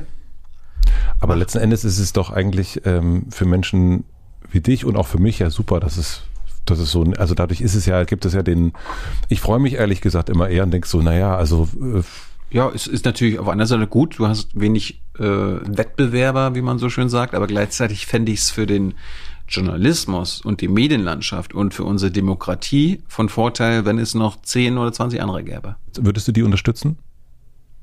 Ich würde sie nicht bekämpfen. Gute Antwort. Jetzt hast du über 500 Gespräche geführt. Was möchtest du von deinem Gegenüber erfahren? Was das für ein Mensch ist. Also wie, wie, der, wie der oder sie wirklich tickt und woher das, was sie sagen, kommt. Das, was sie sagen oder das, was sie sind? was sie sagen. Weil, weil ich will nicht bewerten und ich will auch nicht kritisieren, was sie sind. Das äh, möchte ich nicht, dass das mit mir passiert. Aber gleichzeitig kannst du das kritisieren oder dich damit auseinandersetzen, was sie sagen und gegebenenfalls, wie sie handeln. Und das ist in der Politik das Wichtigste. Es ist in unserer Demokratie scheißegal, wer die Leute sind, die äh, die Entscheidung treffen. Es ist nur wichtig, was sie für Entscheidungen treffen und wie sie die Entscheidung treffen. Und ich habe in meinem Format die, die Möglichkeit, den Leuten abseits der inhaltlichen Diskussionspunkte, die ich natürlich auch führe, den Leuten klarzumachen, okay, Robert Habeck findet jetzt, okay, wir können mit unserem Art von Kapitalismus nicht mehr weitermachen. Aber warum? Warum? Ist ja immer klar, seine Gründe und so weiter kann er dann ja äh, aufklären, aber was, wie kommt er überhaupt darauf? Ja, also wie, wie ist er da überhaupt, überhaupt hingekommen? Wie, wie kommt man auf diese Gedanken? Weil in der Regel ist so der Poli- Politikbetrieb ähm, der zoomt doch ganz selten raus. Und warum schafft er das auf einmal? Ja, ich habe irgendwann gelernt, glaube ich, auch durch Interviews selbst, äh, das war ja auch kein Masterplan, dass wenn du über die, über das Biografische kommst, du viel mehr den Menschen dahinter kennenlernst. Und dann ist es natürlich auch eine, Interviewtechnik. Also, wenn du auf Länge gehst und erst so, sag ich mal, im ersten Teil über die Person sprichst, über deren Biografie, dann ist eigentlich jeder, außer vielleicht ein AfDler, ehrlich. Und jeder von uns weiß am besten über seine Biografie Bescheid. Das heißt, du bist dir da sicher, dass der, der dich gerade interviewt, äh, nicht besser über deine Biografie Bescheid weiß. Dementsprechend kannst du relaxed sein und so erzählen, wie es war. Ne, du bist Wie du, wie es für dich war. Genau. Ja. So, wenn du in dieser, in dieser Stimmung dann bist in einem Interview und dann eine halbe, dreiviertel Stunde so ganz locker und selbstsicher geredet hast und ich dann auf einmal wechsle und in die politischen Themen und in die Debatten und äh, äh, zu kontroversen äh, Fragen komme, dann überlegt sich, glaube ich, jeder Interviewte zweimal, ob er jetzt den Modus ändert, weil im Hinterkopf hat jeder von uns, okay, wenn ich jetzt anders antworte und anders agiere, dann hört jeder aus dem Publikum, scheiße, da hat er jetzt gerade nur so geredet. Und auf einmal redet er so, kurze Sätze, Schachtelsätze, äh, äh, der Quatsch wieder ganz komisch. Da merkt jeder, ohne vielleicht inhaltlich folgen zu können, das ist jetzt ein anderer Mensch. Dem, dem traue ich nicht. Und ich behaupte, jeder Mensch, der eine, einigermaßen intellektuell was drauf hat, weiß das und mach, versucht das zu verhindern. Dementsprechend ist dann eine Interviewsituation dann meistens äh, besser, weil man sie dann, weil man sie dann, glaube ich, ehrlicher erwischt, als wenn man gleich damit ein, äh, einsteigt. Bei welchem Gespräch ist bei dir richtig was passiert? Also bei welchem Gespräch hast du gemerkt, jetzt verändere ich mich gerade und jetzt, Ich mich mhm. also weil du eine neue Sicht vielleicht entdeckt hast, die du vorher nicht hattest? könnte ich dir jetzt nicht sagen. Ich ärgere mich meistens dann immer nur über mich selbst, weil ich irgendwie ent, es entweder hätte eskalieren lassen können, um es irgendwas, um, irgendwas auf die Spitze zu treiben, oder weil es, weil irgendwas eskaliert ist und ich es eigentlich hätte schon vorher merken müssen und so weiter. Also gab ja immer diese Szene mit Bodo Ramelow, der aufgestanden ist und gegangen ist, wo ich im Nachhinein mir dachte, okay, hätte ich vielleicht verhindern können. Und auf der anderen Seite sagt der Teufel auf meiner Schulter, war doch geil. Mhm. Also gut, dass, dass ihr euch da so gekabbelt habt und aneinander geraten seid, weil das hat natürlich dann äh, einen Seltenheitswert. Und ja, fällt dir was ein? Ich hatte bei dir das Gefühl, dass bei Maya Göpel ein bisschen was passiert ist. Also, dass da so ein paar, also, weil die ja so ordentlich an den, an den Synapsen so dreht. Und ich glaube, bei, ich glaube, es war das letzte Interview, nee, vorletzte Interview mit, mit Richard David Brecht. Also eigentlich dann in dem Moment, wo es weg von der wirklich Politik geht, sondern eher an die Philosophie geht. Dass du das so, also ich merke es bei dir manchmal, wenn die Haltung sich verändert, wenn ich deine Sachen gucke. Also mhm. du hast bei einem Politiker oder bei jemandem, wo ich meine als Zuschauer, na, da hast du so ein bisschen, äh, dem bist du jetzt nicht ganz so wohlgesonnen vielleicht. Und du bist bei einem Richard David Brecht, bist du irgendwie, hast du eine andere Körperhaltung. Ist aber auch eine Interviewtechnik. Also, ja, ja. Äh, den, dem Gegenüber klar zu machen, okay, also wenn man selbst relaxed ist, gibt man natürlich auch eine, eine gewisse relaxte Art und Weise zurück. Ja. Hm, weiß ich nicht, an Maya ist ein tolles Interview, aber da, ich erinnere mich jetzt daran nicht. Ne. Magst du deine Gesprächspartner in der Regel vorher oder nachher mehr? Nachher. Weil man sie dann besser kennt. Ja. Ja. Mein, bei manchen ist es kein Unterschied. Also da kann ich mir im, Vor im Vornherein nicht äh, vorstellen, da ein Bierchen oder einen Kaffee zu trinken und im Nachhinein dann auch nicht. Und manchmal ist es dann wirklich so, okay, ja, hier komm, wir tauschen mal Nummern aus. Lass uns mal öfter mal irgendwie treffen, Hintergrundgespräche führen. Mhm. Ja. Aber ich sag dir jetzt nicht, bei wem das ist. Nee, das klappt. Also das möchte ich auch nicht. Also wann, wann war das für dich ein also bei mir geht es so um Erkenntnisgewinn. Also eigentlich so, entweder möchte ich die Person besser kennenlernen oder wissen, okay, ich kenne den Typen, äh, der mir jetzt gerade gegenüber sitzt vom, vom Bildschirm und sehe den da mit seinem Puschelmikrofon ja. ähm, und will rausfinden, was ist das für ein Typ, wo kommt der so her? Oder es gibt, äh, bestenfalls erfahre ich aber auch noch etwas, also gibt es eine Erkenntnis, die ich vorher nicht hatte. Nicht nur unbedingt über die Person, sondern über eine Sache. Und ja. das, wenn ich das hatte, dann denke, wenn dann gehe ich raus und denke, super, äh, und ärgere mich, äh, wie ich dir auch vorher gesagt habe, wenn es bei Personen nicht klappt. Wenn ich dann rausgehe und denke.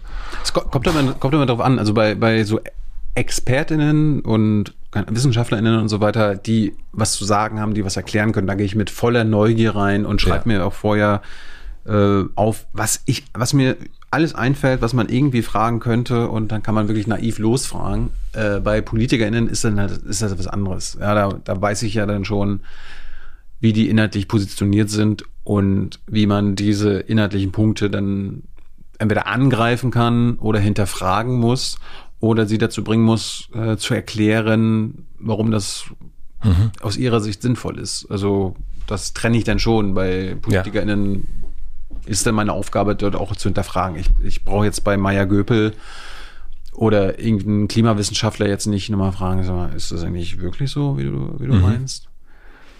Da gehe ich davon aus, dass die Leute auch glauben, okay, wenn wir uns jetzt einen, äh, einen Klimawissenschaftler geholt haben, der weiß, wovon er spricht. Und ich habe das, also ein Gespräch ist, äh, ist natürlich in meinem nahen Bekanntenkreis ähm, sehr äh, hm. viel besprochen worden, ist das Gespräch mit Philipp. Hm. Ähm, und also weil es ein sehr, sehr guter Freund ist, ich, ich weiß nicht, ob du das weißt, aber vielleicht weißt es, äh, Philipp Siefer von, von Einhorn und Olympia. Und das habe ich in der Vorbereitung auch nochmal angeguckt und da ist mir auch diese Körperhaltung nochmal äh, bewusst geworden, äh, wie, wie anders die dann wird. Ähm, wenn du, mein Gefühl zumindest, ähm, das hat auch ein, ein, jemand und drunter kom kommentiert, äh, du das Haar in der Suppe suchst. Ähm, ich, ich fand, die, die Suppe war voller Haare, darum musste ich die nicht suchen. Mhm. Aber äh, ich meine, das war ja eine Situation, wo die sich bei mir gemeldet haben, mhm. Ob ich das Interview führen würde. Mhm. Und ich, äh, das war ja damals diese Olympiastadions-Geschichte und ich fand das an sich interessant, habe das kritisch beäugt, war aber noch nicht sicher, wie ich das finde. Und dann kam halt über mittels Männer, mittels Frauen die Anfrage, ob ich mir das mit Philipp vorstellen kann. Und ich dann, ja klar. Aber gleichzeitig bin ich natürlich auch äh, herausgefordert, weil ich mir denke, wird ja einen Grund haben, warum sie mich fragen. Mhm. Weil sie glauben, okay, bei dem können wir uns darstellen, der wird doch auf unserer Seite sein und da wird, das wird doch ein schönes Interview. Also habe ich erstmal den Anspruch, das denen da nicht so leicht zu machen. Freust du dich über das Haar, wenn du das findest? Nee. Nee. Darum, darum geht's mir nicht. Okay. Aber hm, wie, wie, wie habe ich es aufgezogen? Ich habe es ich natürlich so aufgezogen, dass wir über Einhorn an sich gesprochen haben und seine Motivation und was man dort, was man als Unternehmen anders macht, mhm. was tatsächlich anders ist und gleichzeitig wenn sie da eine gewisse Revolution ausrufen, kann man ja doch daran erinnern, dass die dann teilweise sehr inkonsequent umgesetzt wird. Ne? Also wenn mhm. alle Mitarbeiter und Mitarbeiterinnen des Marketingteams zu äh, Einhorn gehören und da demokratisch entschieden wird, aber die äh, Leute, die sich am, am anderen Ende der Welt äh, den Arsch aufreißen und für einen Hungerlohn, also aus deutscher Sicht einen Hungerlohn arbeiten müssen, nicht zum, nicht zum Unternehmen gehören, dann kann man ja wenigstens mal hinterfragen, warum das so ist oder warum die Putzfrau, die dort ähm, ständig jeden Tag putzt, dann auch nicht dazu gehört. Das hat ja dann auch irgendwie Gründe. Mhm. Und gleichzeitig habe ich natürlich das äh, gut gefunden, aber ich muss, das muss ich jetzt dem, dem Zuschauer nicht sagen. Also es, es wäre ja, glaube ich, scheiße, ein Interview zu führen, wo man, wo ich dann sage, Matze, ey, ich finde deine, äh, finde die Sachen toll, die du machst, aber lass uns mal jetzt mal so tun, als ob, äh, als ob ich das kritisch sehe. Nein, da muss ich natürlich ähm, das kritisch angehen und gleichzeitig darauf vertrauen, wenn ich da mit jemandem zu tun habe, der von dem überzeugt ist, was er da macht und meint zu verstehen, was er da macht, dann bin ich auch der Überzeugung, dass man das dann auch äh, plausibel erklären kann und auch auf kritische Fragen oder Nachfragen oder Erklärungsfragen ähm, antworten kann. Und das ist dann aber sein Problem, wenn er das nicht kann. Und die andere, die andere Hälfte war ja zum, zum Thema Olympiastadion, was ich tatsächlich kritisch gesehen hatte. Und äh, die Sachen habe ich ja dann auch angesprochen. Und, und, und wenn er dann auch noch so rumeiert und ähm, teilweise hanebüchene Antworten gibt, die ich ja dann nicht äh, provoziert habe, sondern einfach nur, ich meine, die, die Nazi-Frage war ja nur das eine. Was, was soll ich denn da machen? Ja, also soll ich dann ihm äh, sagen, okay, du, dir ist gerade klar, dass du gesagt hast, Nazis sind willkommen. Äh, das müssen wir jetzt mal rausschneiden. Oder Philipp, das kannst du jetzt so nicht sagen, sondern da muss ich dann natürlich dranbleiben. Und äh, mhm. ich bin ja nicht sein Betreuer bin ja nicht sein Kinderbetreuer, der ihm sagt, äh, du hast jetzt da Scheiße gebaut, sondern ich gebe ihm dann einen Ausweg und nochmal sagen, okay, ich habe es dann weitergemacht, so, okay, äh, die, klar, Nazis sind willkommen, wenn sie konstruktiv daran mitarbeiten, das könnten ja alle behaupten. Und da kann ich ja nichts dafür, dass er dann nicht realisiert hat, okay, ich habe gerade äh, einen sehr dummen Satz gesagt, sondern der gräbt sich dann ja noch weiter ein. Dafür kann ich dann nichts. Bist du mh, mm, als Interviewer, weil du hast auch gesagt äh, ganz am Anfang, dass das so dein Talent ist, bist du besser gefühlt, wenn du die Person schon vorher verstehst oder wenn du die eigentlich eher das Gefühl hast, du verstehst die nicht richtig? Ja, das ist das Zweite. Also wenn ich nicht weiß, worauf ich mich, wo, wo, was mich erwartet, ja. dann glaube ich, das sind die besseren Interviews. Das letzte Beispiel war mit Tim Höttges hier von mhm. der Telekom. Da wusste ich nicht, wer, wie der Typ wirklich ist. Ich kannte den nur aus seinen PR-Filmchen und war gespannt, wie der so drauf ist. Und äh, Dementsprechend kannst du nur eine, eine, mit einer gewissen Neugier reingehen im Vergleich zum vierten Interview mit Jens Spahn. Mhm. Das interessiert dich dann nicht mehr so sehr, der Jens Spahn? Da interessiert mich dann nicht mehr das Biografische, weil ich das ja schon du durch hast hatte. schon durch, ja. Also mhm. kann ich dann wirklich inhaltlich einsteigen und dann kann ich dann auch einen anderen Stil fahren. Mhm. Ja, also da brauche ich nicht äh, ich gucke mir natürlich auch an, was andere dann oder wie er mit anderen Medien äh, umgeht und wie er dort agiert. Und wenn ich das Gefühl habe, okay, jetzt muss man ihn mal ein bisschen versuchen zu grillen und ihm da mal ein paar grundsätzliche Sachen äh, vorm Karren werfen, dann mache ich das. Das heißt aber nicht, dass ich im nächsten Interview das genauso mache, sondern ich gucke. Was möchtest du am Ende, wenn das Gespräch fertig ist, erreicht haben? Dass ich ein Interview geführt habe oder dass man ein Interview gehört hat, das man so sonst nirgendwo gehört hat. Warum ist dir das wichtig? Ja, sonst äh, kannst du dir, also mein, ich möchte ja eine Sendung haben, wo die Leute sagen, okay, ich höre mir ein Interview an und teilweise weiß ich noch nicht mal, wer der Typ ist, der Gast oder die Frau, die da mit dem redet, aber weil Tilo mit dem redet, wird es ein interessantes Interview. Und das gewährleistet man, wenn man es halt immer schafft, selbst mit den Leuten, die man kennt, ein Interview zu führen, wo man im Nachhinein sagt, wow, habe ich jetzt aber auch einiges gelernt über den Menschen. Du bist, wir haben das erst schon gesagt, für den einen oder anderen Journalisten ähm, eine Reizfigur. Was bist du für die PolitikerInnen? Auch natürlich eine Reizfigur und ein Risiko. Personifiziertes Risiko.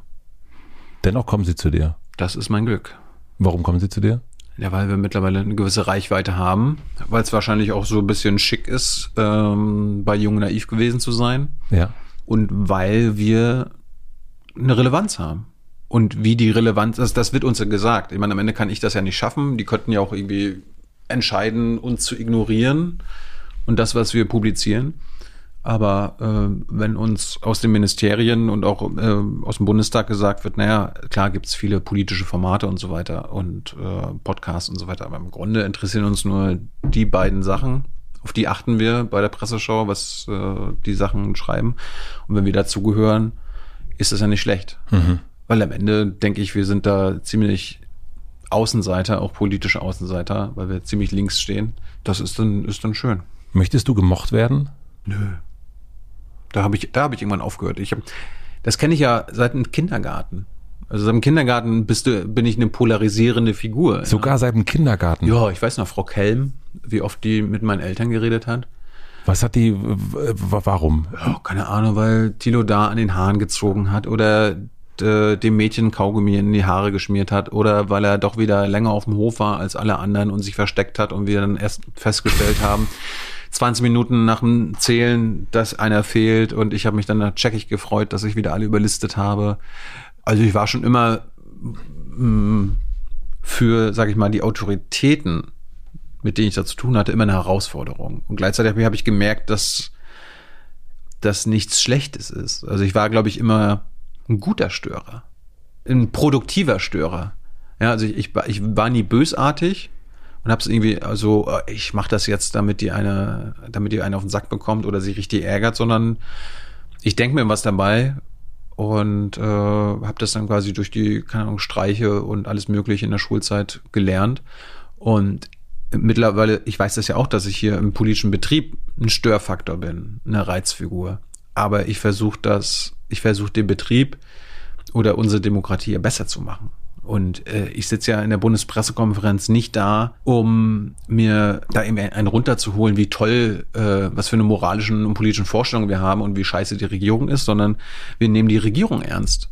Die Regierung behauptet mit Herrn Seibert und Frau Merkel, dass sie die transparenteste Regierung aller Zeiten sind, dass sie allumfassend über ihr Handeln aufklären. Und dann sagen wir, gut, dann überprüfen wir das mal. Und im Grunde zeigen wir, wie transparent die Bundesregierung ist. Du, also ich habe dich gefragt, ob du gemocht werden willst. Und dann hast du gesagt, äh, nicht mehr. Und äh, dass das schon die Polarisierung äh, zurück zum bis zum Kindergarten geht. Na, irgendwann, irgendwann hast du ja so, okay, äh, du bist dein ganzes Leben oder deine Kindheit so, oh, immer polarisierend und jetzt neuer Lebensabschnitt, jetzt machen wir es mal ganz anders, keiner kennt mich, okay, jetzt geht's vielleicht anders. Das wolltest du schon auch am Anfang. Ja, ja ich war ja noch jung und ja. dachte so, okay, das kann man dann bestimmt mit einem neuen Lebensabschnitt ändern. Du kommst in eine neue Stadt, keiner kennt dich, äh, Neustart, aber irgendwann realisierst du, okay, das ist das bist du. Das bin ich. Und das ist in der, im Kindergarten so gewesen, und es war, das war das Ding, es war mir nie einer böse. Also ich war immer so, äh, meine Lehrerin hat mich immer Tilo Eulenspiegel gerufen. Mhm. Ich war immer so ein bisschen der Faktor X, aber gleichzeitig waren alle froh, dass sie mich haben. Und äh, selbst so in der Highschool-Zeit, ich meine, ich war da einer von 3000 Schülern und trotzdem kannte mich am Ende des Jahres in dieser fucking texanischen Highschool jedes Schwein. Obwohl ich jetzt irgendwie nichts Besonderes gemacht habe. Und in welchen Momenten fühlst du dich unterlegen? Ständig. Ja. Ich will mich ständig äh, unterlegen. Also in Interviews. Das ist aber auch, das ist ja dann gleichzeitig aber auch gut für die, die Interviewsituation. Weil ich will ja nicht von oben herab. Ich will auch nicht, so wie ist es mein Eindruck bei den meisten anderen, zumindest medialen, großmedialen Journalisten, auf Augenhöhe agieren. Ja, also wenn Olaf Scholz jetzt ist, dass ich genauso schlau und auf der Höhe bin wie er, sondern ich will auf, auf der, auf dem Niveau, des Publikums agieren. Und das Publikum weiß in der Regel weniger als der Politiker oder die Politikerin. Und dementsprechend muss ich von der Perspektive fragen. Aber die Perspektive nimmst du ja ein. Hm. Die nimmst du ja ein, obwohl du ja mehr weißt. Also das ist ja, du bist ja, es ist ja auch eine Figur, die du dann äh, ja. immer weniger, glaube ich, so spielst langsam, aber so dennoch nimmst du ja diese Haltung ein. Ja, das ist ja eine bewusste Entscheidung zu sagen, eigentlich bin ich ja nicht unterlegen, ich nehme die unterlegene Figur ein. Ja. Aber wann fühlst du dich wirklich unterlegen? Das passiert äh, tatsächlich immer noch in jedem Interview. Äh, ich muss okay. es nur, ich habe nur das, den Luxus, dass ich es nicht mehr äh, zugeben muss, sondern selbst dann, wenn ich unterlegen bin und tatsächlich so eine Frage stelle, so, keine Ahnung, und der Gast denkt dann so, clevere Frage, hat er sich bestimmt vorher ausgedacht und ähm, dann ist es einfach ein natürliches Ereignis. Aber ich fühle mich ständig unterlegen. Also in jeder äh, Pressekonferenz, in der Bundespressekonferenz, ich muss immer überlegen, okay, war das jetzt in Ordnung? Ähm, weiß der denn doch mehr, als ich dachte?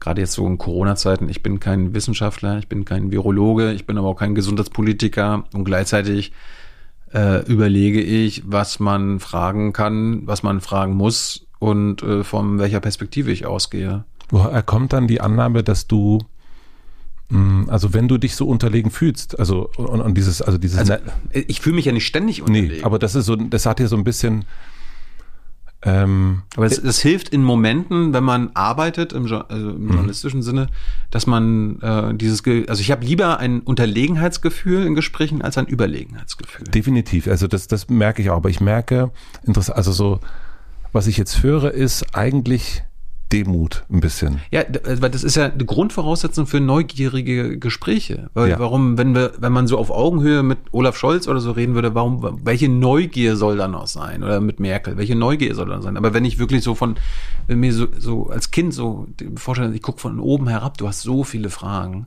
Ja, also ich glaube, die Neugier entsteht dadurch, dass man nach oben guckt und nicht nach unten. Absolut.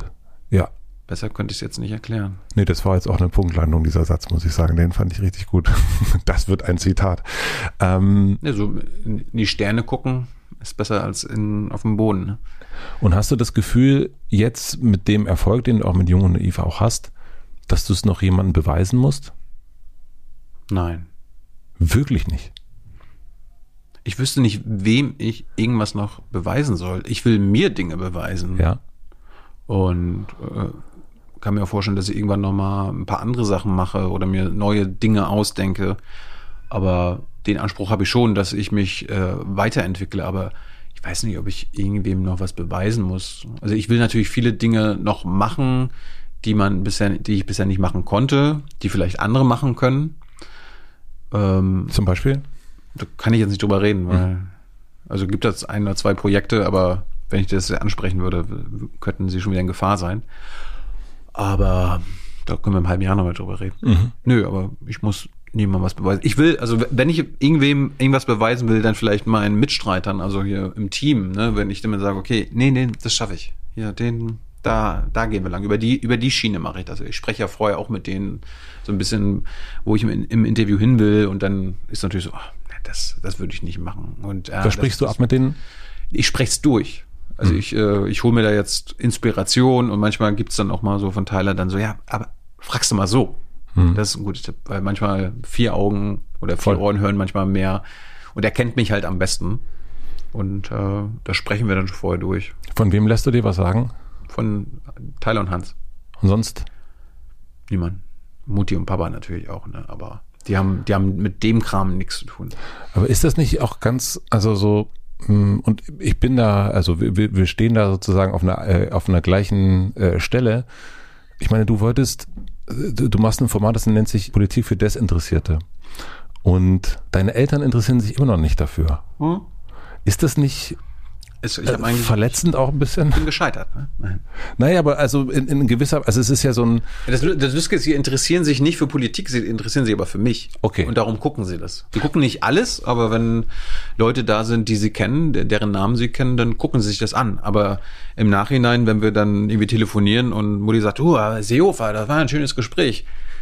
Dann rede ich aber nicht mit ihr darüber, wie sie dann den Teil zur Überwachung fand, sondern was sie dann über sein Leben gelernt hat. Also das interessiert die, das nehmen die dann mit. Ich habe mich in einem alten Interview habe ich einen Satz gefunden, der mich nämlich so ein bisschen irritiert hat. Mhm. Da hast du gesagt, dass vielleicht dich die Ablehnung der eigenen Familie geprägt hat.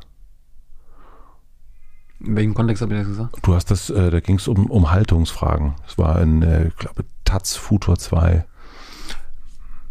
Ja, mein Opa, der mich so quasi polit, also als Kind so politisch an die Hand genommen hat, tut es immer noch. Lehnt das ab, was ich mache.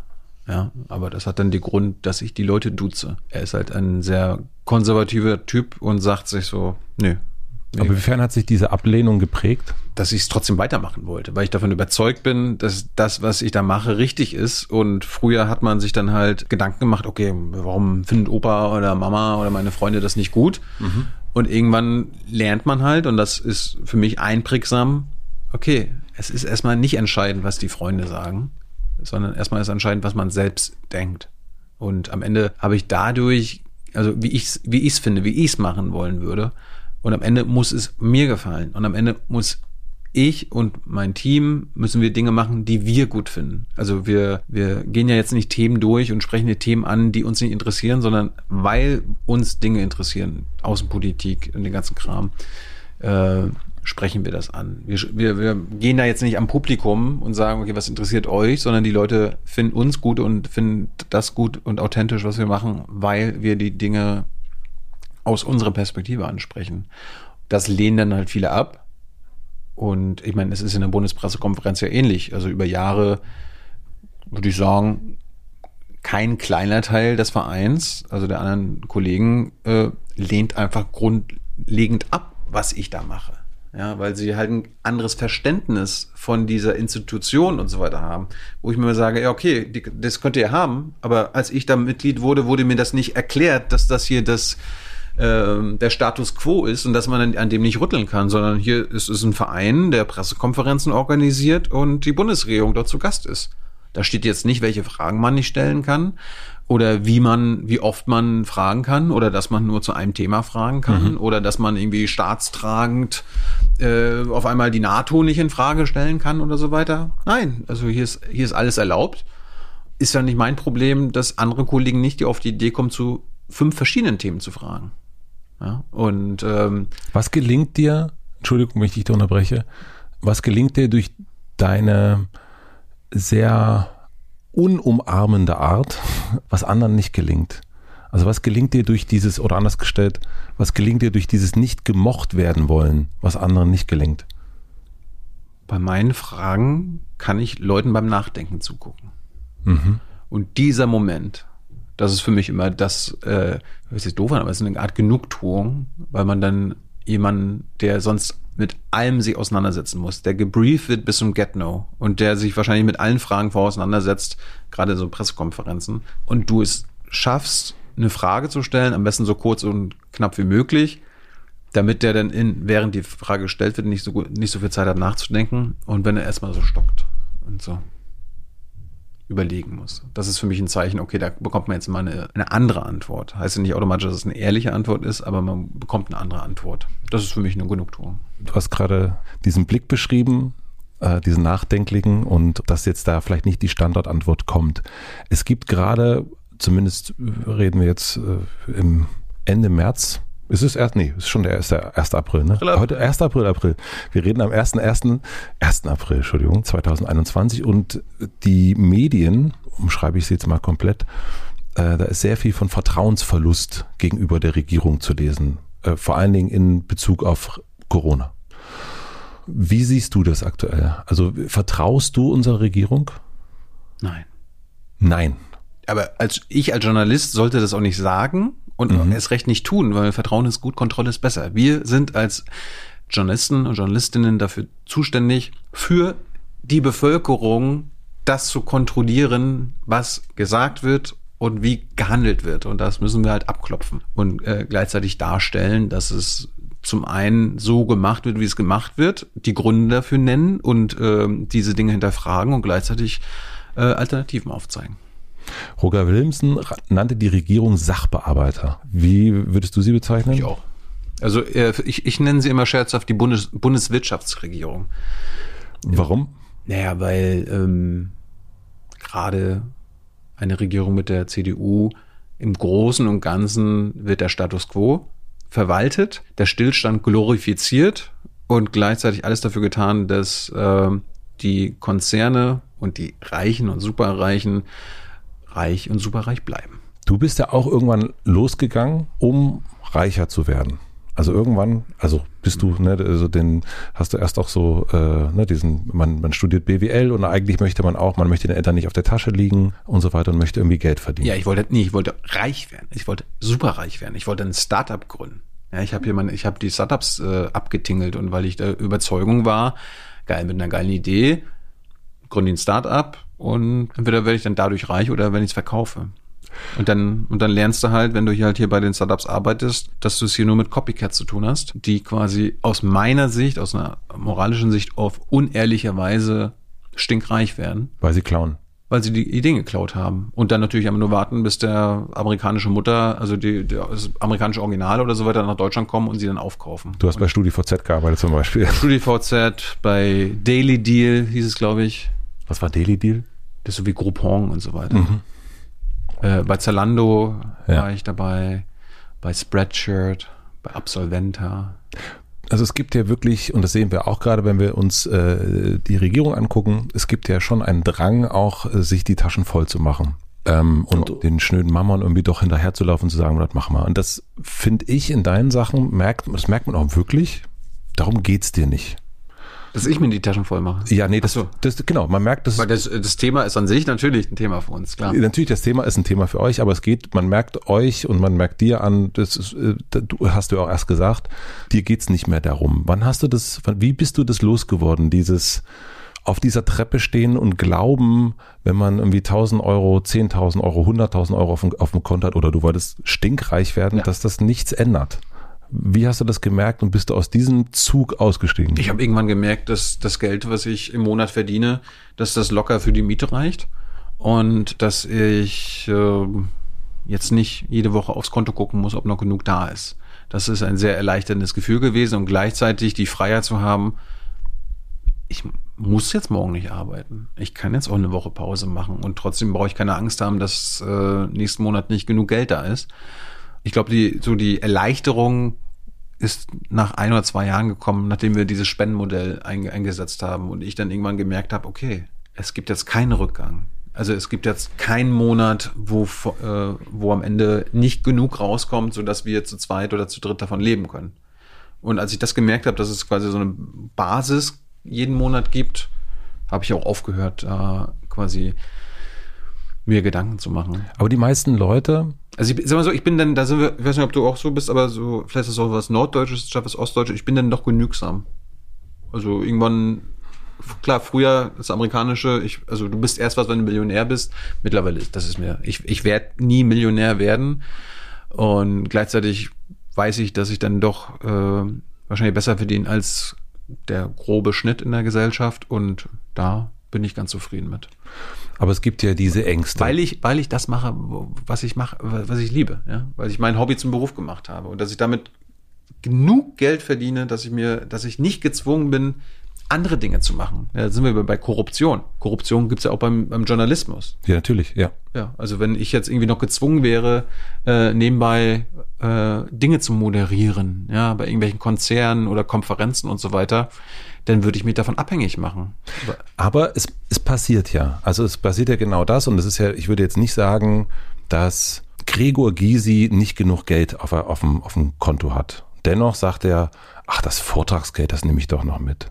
Und ich nehme noch das mit und das mit und so weiter und so fort. Also es ist ja nicht so, dass das, und auch wir können auch ganz viele andere Politiker nehmen und Politikerinnen, also mhm. eher Politiker, ähm, glaube ich. Mhm. Ähm, ja.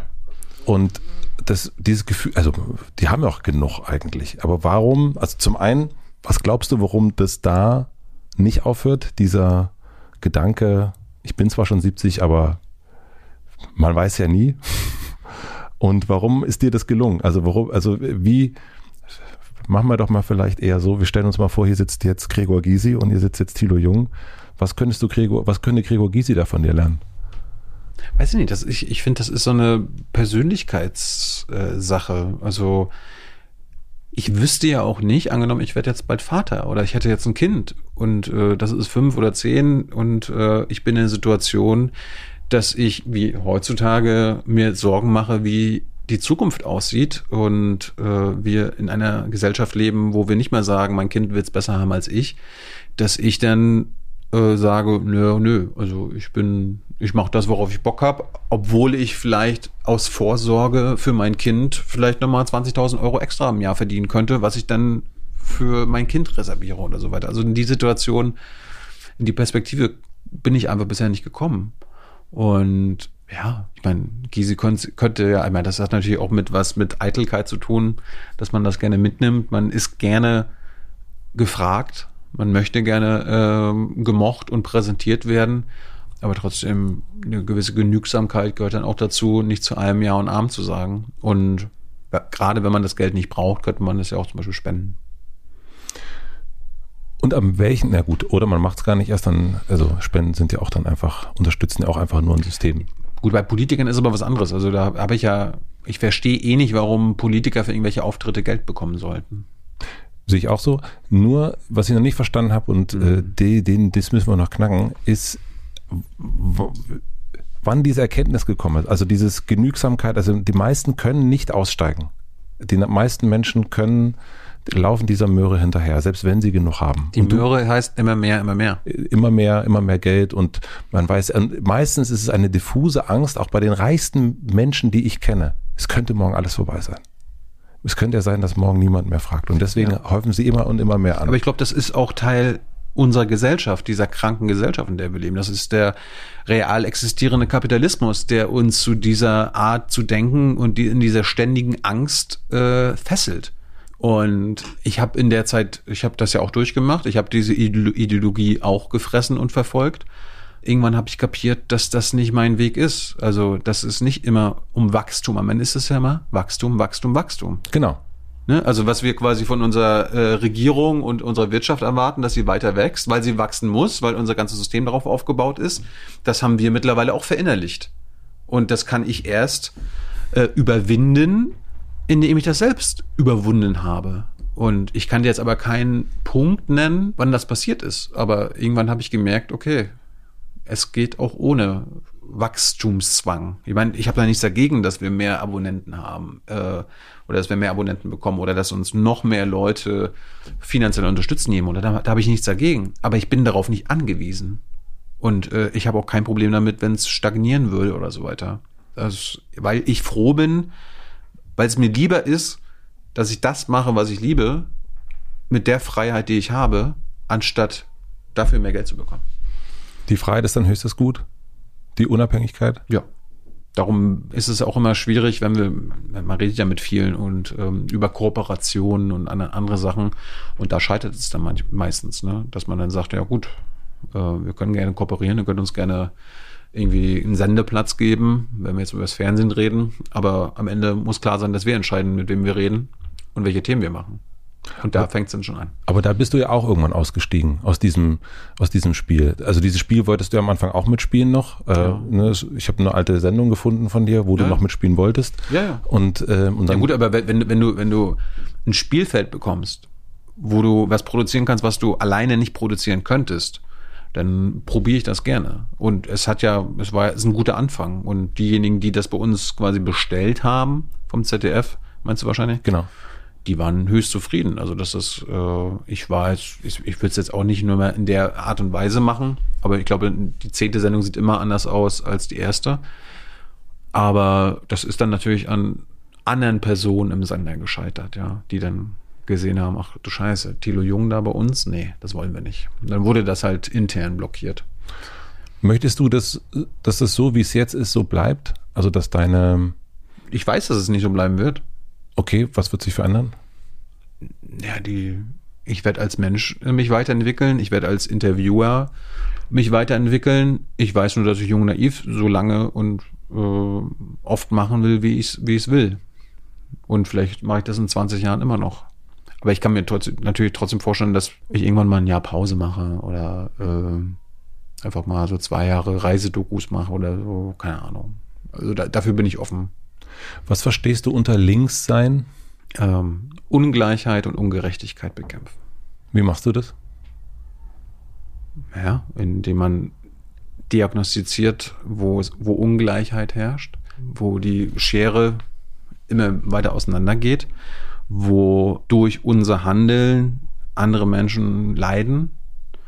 Äh, bezieht sich jetzt auf Waffenexporte, auf die Art, wie wir, zu, wie wir wirtschaften, in Sachen Klima, wie wir wirtschaften, das dann die meisten Auswirkungen auf die Schwächsten in anderen Teilen der Welt hat. Und das würde ich jetzt im Großen und Ganzen jetzt erstmal so sagen. Ja, also ich gucke nach oben. Also ich, ich kritisiere die, die Mächtigen und frage, warum die Macht haben und ob das, ob das legitim ist. Was müsste sich deiner Meinung nach in der Regierung ändern? Also ich, du guckst mich direkt so an, wie, hm. wie lange haben wir Zeit? Ähm, aber lass es doch vielleicht irgendwie so, ich meine, du beschäftigst dich so unglaublich damit, wie ich niemanden kenne, der das tut. Hm. Ähm, vielleicht. Fragst, fragst du, was passieren muss in der Regierung, damit sich was ändert oder was sich in der Regierung ändern muss? Wo ist der Unterschied? Naja. Ich glaube, es wird sich wenig ändern, obwohl alle sagen, dass wir was ändern, wenn sich die Regierungspartei schlechthin nicht aus der Regierung bewegt. Ich glaube, es ist erst eine Veränderung möglich. Ich sage nicht, dass die äh, eine Veränderung eintritt, aber es ist erst eine Veränderung möglich, wenn die Union aus der Regierung ausscheidet. Okay, und das, das heißt nicht, dass ich äh, die Grünen und alle anderen, die dann daran beteiligt werden, als Heilsbringer sehe, aber ich sehe den Bremsklotz, die, also der Bremsklotz für Veränderungen, der muss weg. Aus der Regierung. Ich sage nicht, die Union soll verschwinden und so weiter, aber sie muss in die Opposition, damit sie sich neu erfinden kann. Und ich glaube, dadurch sind erst, sind erst Veränderungen, tatsächliche Veränderungen möglich, obwohl das natürlich auch immer sehr schwer wird. Wir sind ein sehr, sehr konservatives und starres Land. Und äh, daran ist nicht nur die Union schuld. Okay, und jetzt gehen wir davon aus, das sieht ja auch aktuell so aus, als würde das äh, in, in, äh, möglich sein. ja, Union, erstaunlich, ne? Erstaunlich, wie schnell auch. Und äh, es, ist, es ist ja noch ein bisschen hin. Das heißt, da können auch noch der ein oder andere Ausrutscher äh, passieren. Mhm. Aber auch bei allen. Jetzt nehmen wir mal an, das passiert. Was müsste dann passieren? Also vor allen Dingen auch, wie kriegen wir es hin, aus diesem Wachsen, Wachsen, Wachsen Gedanken auszusteigen? Weil wenn wir nicht aus dem Gedanken rauskommen, wenn wir nicht andere Zahlen haben, die uns glücklich machen, ja. dann Bazooka hilft nicht. Nee. Es gibt ja auch nicht den Knopf, wo du dann das Wachstum aussteigen kannst, sondern du musst alle äh, quasi gesellschaftlichen Regeln und wirtschaftlichen Regeln äh, angehen, warum in dem Bereich Wachstum nötig ist. Ja, also bei, bei den Versicherungen, bei der Staatsfinanzierung, bei der Kreditvergabe und so weiter und so fort. Das, ist, das basiert ja alles auf dem kapitalistischen Gedanken. Äh, Geld vermehrt sich und es vermehrt sich immer weiter. Ja, und ähm, wir müssen an allen Stellschrauben daran und da, äh, da gucken, wie wir diesen Zwang loswerden können. Und da gibt's verschiedene Art und Weisen, wie du da, äh, wie du das löst. Ja. Welche? Nee, die, die, Lösung will ich jetzt hier gar nicht sagen. Ich meine, es gibt dann so die äh, sozialistischen äh, Sachen und wir, wir machen das einfach selber. Mhm. Oder du findest irgendwie Art und Weisen, wie du das äh, durch äh, eine freie Gesellschaft anders organisiert bekommst. Da bin ich ja völlig offen. Ich glaube, man muss das aber erstmal problematisieren und die Leute müssen verstehen, dass das ein Grund ist oder der Grund ist, also der, also, um es jetzt mal, mhm. der Kapitalismus der Grund ist, warum wir hier leiden. Ja, also der, die Art, wie wir wirtschaften und was wir mit der Welt machen, wie wir sie ausbeuten, wie wir die Menschen ausbeuten, ähm, dass wir an den rangehen müssen. Und das ist immer noch gefühlt der, das heilige Kalb in der deutschen Politik. Da wird dann immer gesagt, nein, das ist doch nicht Kapitalismus, das ist soziale Marktwirtschaft. Und dann sagst du, ja, und es ist egal, wie du das nennst, ähm, das macht den Planeten kaputt. Das macht den Planeten kaputt, das macht Gesellschaften kaputt. Merken wir ja, die Schere von Arm und Reich mhm. geht immer weiter auseinander.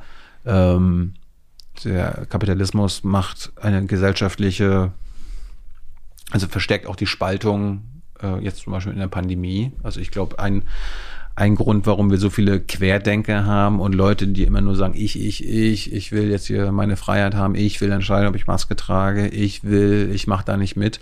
Das hat auch mit der mit der neoliberalen Ära der letzten 30, 40 Jahre zu tun, die natürlich auf das Ich ähm, immer gegangen ist, auf den Individualismus. Am Ende zählt erstmal, was ich will, was meine Ziele sind. Aber wie könnte man das verändern?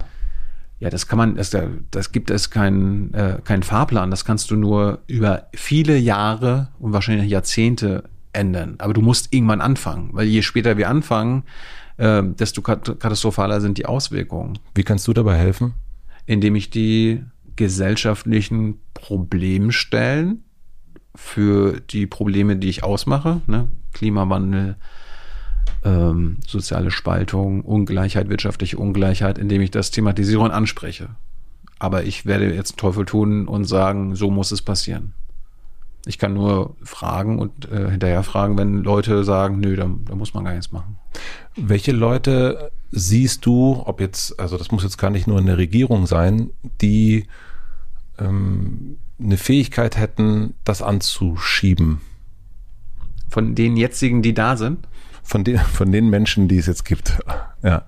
Also vielleicht, also es muss jetzt, wie gesagt, auch gar nicht das, die Regierung sein. Es kann auch sein, dass du sagst, das ist ähm, der Autor oder die Autorin, ähm, der Denker, die Denkerin. Das sind Leute, die in deiner Beobachtung, ob die jetzt bei dir waren oder nicht, wo du denkst, hm, die haben irgendwie, wenn man das wenn man die zusammenbringen würde, oder vielleicht sind die auch schon zusammen, das sind irgendwie kluge Gedanken. Also das äh, habe ich auch mal gedacht, immer so. Ne, dass man irgendwie, ja, wir müssen einfach hier Maya Göpel zur Wissenschaftsministerin machen oder zur Umweltministerin, ne? so, so auf die Art, aber nur einen Experten oder irgendwie äh, Stefan Rahmsdorf, äh, unseren obersten Klimaforscher, den machen wir dann da zum Umweltminister, denn dann läuft das schon. Das ist natürlich illusorisch, weil es einfach nicht so funktioniert. Ich glaube, in Frankreich hat das Macron doch äh, gemacht, dass er seinen, den obersten oder einen der bekanntesten Klimaschützer des Landes zum Umweltminister gemacht hat. Er hat dann irgendwann schnell äh, wieder hingeschmissen. Nee, es muss eine grundlegende Art und Weise, eine, auch eine gesellschaftliche Übereinstimmung sein, dass man jetzt Prioritäten hat. Und Prioritäten, das ist immer noch die Priorität, die ich bemängle, dass wir zum Beispiel in Sachen Klimawandel alles dem Ziel CO2-Ausstoß zu reduzieren unterordnen. Und äh, das passiert nicht. Und da ist es am Ende doch erstmal egal, ob wir jetzt eine rot-rot-grüne Regierung haben oder eine schwarz-grüne. Wenn die schwarz-grüne das tatsächlich tut, dann ist mir das egal, ob äh, welche Art von äh, politische Ideologie dahinter steht, wenn das das Richtige gemacht wird. Weil es ist ja manchmal aus unterschiedlichen äh, Motiven machen machen die das oder machen die das nicht. Aber Du fragst, also du sagst, wenn ich das richtig höre, es geht gar nicht darum, wer das, wer da sitzt oder wer. Äh, die Köpfe, die Köpfe sind zweitrangig. Also es geht es, um die Priorität, die das geht, einnimmt. Es geht um eine Priorität, es geht um, um die Ideen und der Weg, wie das realistisch umgesetzt werden kann, so dass die meisten Leute dort mitgehen. Und wem traust du das am meisten zu? Denn also dass, dass das jetzt Thema ist, dass das jetzt Wahlthema ist, das merkt man ja, dass anderen auch keine Ahnung, dass Parteien, die jetzt vorher nicht das auf, auf, den, auf ihren roten Fahnen stehen äh, hatten, das jetzt irgendwie auf ihre Fahne schreiben. Ja, ich traue das zumindest nicht denen zu, die aktuell seit 20, seit vielen Jahrzehnten unsere Regierung bestimmen. Also der SPD und der Union, die hatten jetzt Jahre, Jahrzehnte lang Zeit, ja. äh, das zu tun. Denen traue ich das nicht zu. Trotzdem realisiere ich, ohne die beiden kannst du wahrscheinlich eine neue Regierung auch nicht machen. Also sollten sie vielleicht am besten Juniorpartner sein. Und äh, natürlich kann man an den Linken und an den Grünen eine Menge kritisieren. Man kann darauf hinweisen, dass sie da, wo sie in Verantwortung sind in Deutschland, auch nicht so konsequent das machen, was sie machen sollten. Mhm. Aber trotzdem, was sind die Alternativen? Und ich könnte mir, man kann jetzt natürlich radikal sein und da muss eine neue Partei, da muss eine neue Klimaliste oder gibt ja Radikalklima und so weiter. Ja, das ist alles wichtig und das finde ich gut, damit man diese Parteien pusht. Mhm. Aber ähm, ich glaube, die sind am ehesten auf einer Bundesebene und damit auch auf einer Europaebene äh, imstande, beziehungsweise haben die intellektuellen Willen, da tatsächlich was zu tun. Du hast ähm, mal gesagt, und dann kommen wir auch langsam zum Ende, dass du der Medienwandel bist. Ja, ich weiß es, in irgendeinem Interview, da haben sie, sie haben es mir so, ja. Hm? Aber es ist ja auch, also ich äh, völlig, ich sage das äh, absolut neutral. Äh, und meine Frage, was glaubst du, wohin wird sich der Medien, wohin wird sich der Medien hinwandeln? Nee, wohin werden sich die Medien hinwandeln? Ich glaube, es wird leider noch schlimmer werden, dass sie immer weiter dieses Clickbaiting machen und immer weiter das Verdummungs, den Verdummungskram weiterhin öffentlich und kostenlos machen und die Leute so äh, Moment, erzähl, das, Moment, den Verdummungs, den ja. Verdummungskram öffentlich machen. Pass auf. gute Recherchen, Ja. tolle Informationen, gute Artikel und Sendungen sind meistens hinter einer Paywall. Mhm. Da lassen sich die Verlage und die Medien zu Recht das bezahlen. Der, der Bullshit, das Clickbait ist umsonst. Und dann wundern wir uns, das ist ja seit 10, 15 Jahren so, und dann wundern wir uns, warum die Leute äh, teilweise so dummes Zeug sagen, verbreiten und so weiter und so fort, weil sie natürlich die kostenlosen Sachen äh, sich angucken und nicht die aufwendigen Recherchen, wo im Hintergrund, wo tatsächlich neue Informationen sind, wo Dinge erklärt werden. Ich finde, ohne das jetzt irgendwie als eine wissenschaftliche These äh, zu formulieren, aber ich glaube, das hat ein, das ist ein riesengroßer Grund. Ich meine, die Leute, bin ich mir sicher, lesen und konsumieren viel, viel mehr Nachrichten als noch vor 10 oder 20 Jahren. Ja. Da habe ich, hab ich sogar am eigenen Leib erlebt. Du guckst morgens in die Zeitung und vielleicht abends nochmal Tagesschau oder so weiter. Aber heutzutage kannst du ja ständig.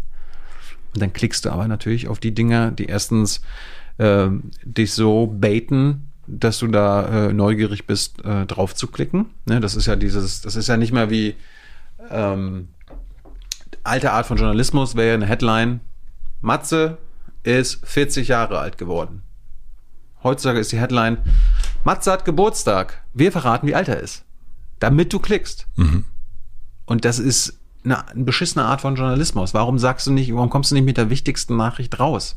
Ja, warum musst du dafür sorgen, dass dann nochmal geklickt wird? Ja, warum musst du dafür sorgen, damit äh, es die Klicks gibt, damit du deinen dein Werbeumsatz Wie könnte das anders sein? ja. Also ich bin ja der Meinung, dass man mit Politikjournalismus kein, also damit kannst du kein profitables Unternehmen führen, weil wenn du werbefinanziert bist, dann sind viele Themen nicht werbefreundlich, wie ich es bei YouTube gelernt habe. Ja, wenn du über die Hintergründe von Terrorismus, von Kriegen, Drohnenmorden, von Vergiftungen, von meinetwegen Rechtsterror in Deutschland berichtest, die grundsätzlich wichtig sind, die absolut äh, entscheidend sind äh, zu verstehen, damit sich unsere Gesellschaft damit auseinandersetzen kann, dass das gleichzeitig Sachen sind, wo Werbekunden sagen, na, da möchte ich aber jetzt nicht in Verbindung gebracht werden. Ich möchte jetzt nicht, äh, gibt's ja bei YouTube selbst auch, ne? Du kannst ja auch, es war, war früher mal so, ja, das ist jetzt demoni äh, entmonetarisiert worden, weil keine werbefreundlichen Inhalte. Und wenn das auf YouTube so ist, dann ist das natürlich auch bei den Zeitungen so und bei den äh, kommerziellen Medien. Darum würde ich mir von dem öffentlich-rechtlichen Rundfunk eine andere Art und äh, andere Herangehensweise wünschen. Darum habe ich ja jahrelang den Aufwachen-Podcast gemacht, damit wir da in die, in die Wunde stechen. Aber wenn du einen werbefinanzierten Journalismus machst, dann kommst du an deine Grenzen. Ich meine, ich gebe mal so das Beispiel von der FAZ, die damals war der Dieselskandal und die haben öfter und immer wieder darüber berichtet, äh, was VW da alles für eine Scheiße gemacht hat. Und irgendwann hat dann mal der Werbekunde Volkswagen angerufen und hat dann da mal nicht dem Redakteur oder dem Chefredakteur gesagt, aber dem, entweder dem Herausgeber oder dem Anzeigenchef, wenn ihr das jetzt so weitermacht in der Phase, dann werden wir die nächsten zwölf Monate mal unsere monatliche ganzseitige Anzeige, die pro, also pro Anzeige 100.000 Euro kostet oder so weiter, da gehen wir zu jemandem anders hin. Was ist passiert? Sie haben es gemacht. Sie haben, das, äh, sie haben die, die Anzeige zurückgezogen. Äh, die FAZ war vielleicht eine Million Euro Umsatz äh, ärmer. Ja.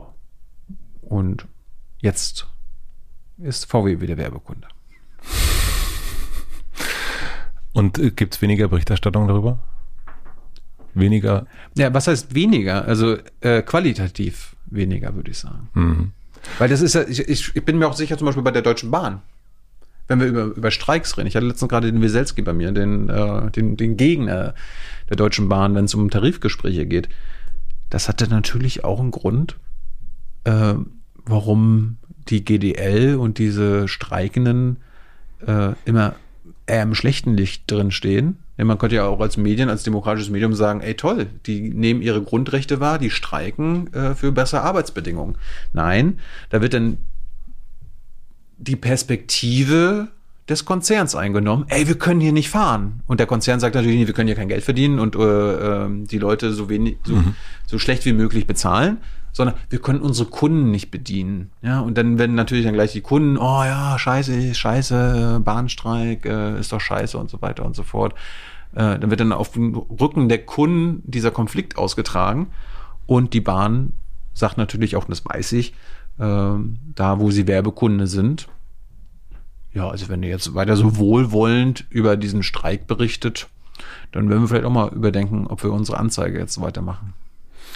Aber wie könnte man das denn, also das springt vielleicht auch den Rahmen, aber die, ich nehme diesen Punkt, den du hast, den finde ich total äh, nachvollziehbar zu sagen, na klar, die, die wirklich tief recherchierten Sachen, die sind hinter einer Paywall und äh, die und ich zum Beispiel, ich habe mehrere Abos und ich kann mir dann die dann durchlesen und habe dann Hintergrund. Wir, ja. ja wir, wir. Sind, aber wir sind da privilegiert. Wir sind meist, privilegiert, genau.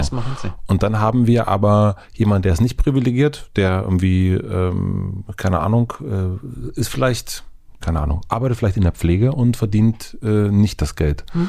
Und liest dann eben nur die Artikel, die schnell und klicken und so weiter und so fort. Kostenlos sind, ja. Kostenlos sind. Wie ist denn, aber letzten Endes ist das Medienunternehmen ja auch interessiert daran, Geld zu verdienen. Ich weiß. Und wie können das, wie kann das gelingen? Also sie müssen, irgendwie müssen sie ja Geld verlangen. Auf der einen Seite. Richtig. Auf der anderen Seite, aber gebe ich dir total recht. Also das leuchtet mir total ein, dass du sagst, na klar, wenn du dir das nicht leisten kannst, die Bildung, und wir wissen, wie wichtig Bildung ist, dann ist es natürlich doof. Aber und, und als Medium kannst du dir nicht leisten, den Werbekunden zu verlieren. Ja. Also du überlegst dir auch zweimal, wie kritisch, wie tief, wie oft du berichtest. Und das heißt jetzt nicht automatisch, die Leute, äh, die Medien, die kommerziell sind, sollen keine Werbung mehr machen. Mhm. Aber du musst dich, glaube ich, unabhängiger von den Werbeerlösen machen. Und wie kann das gelingen? Ich meine, bei euch ist es so, du machst das über Spenden einfach und sagst, ja. hier, so macht es der Guardian zum Beispiel auch. Ja. Und äh, die FH, nee, die Taz macht es auch so. Ja. Und sagt hier Spende und trotzdem alles free. Genau. Ja. Ist das ein Weg? Ich weiß nicht, ob das der Weg für alle ist, aber ich würde jedem, jedenfalls jedem und jeder, die heutzutage anfängt, äh, mit sowas, was wir zum Beispiel machen oder so weiter, nicht mit Werbung. Mhm. Also gerade wenn es um Politik geht. Ja. Weil dann, das kann ich euch sagen, also je politischer man wird und je tiefer man irgendwo eintaucht, desto werbeunfreundlicher ist das. Das hast du gelernt. Ja. Du verdienst aber Geld durch Spenden und durch Werbung, die bei YouTube ist. Sozusagen. Wir machen, wir haben die minimalste Variante von Werbung. Ja. Weil uns geflüstert wurde, wenn wir gar keine Werbung haben, also wenn wir entmonetarisieren würden, dann würde der YouTube-Algorithmus uns nicht so oft vorschlagen. Mhm.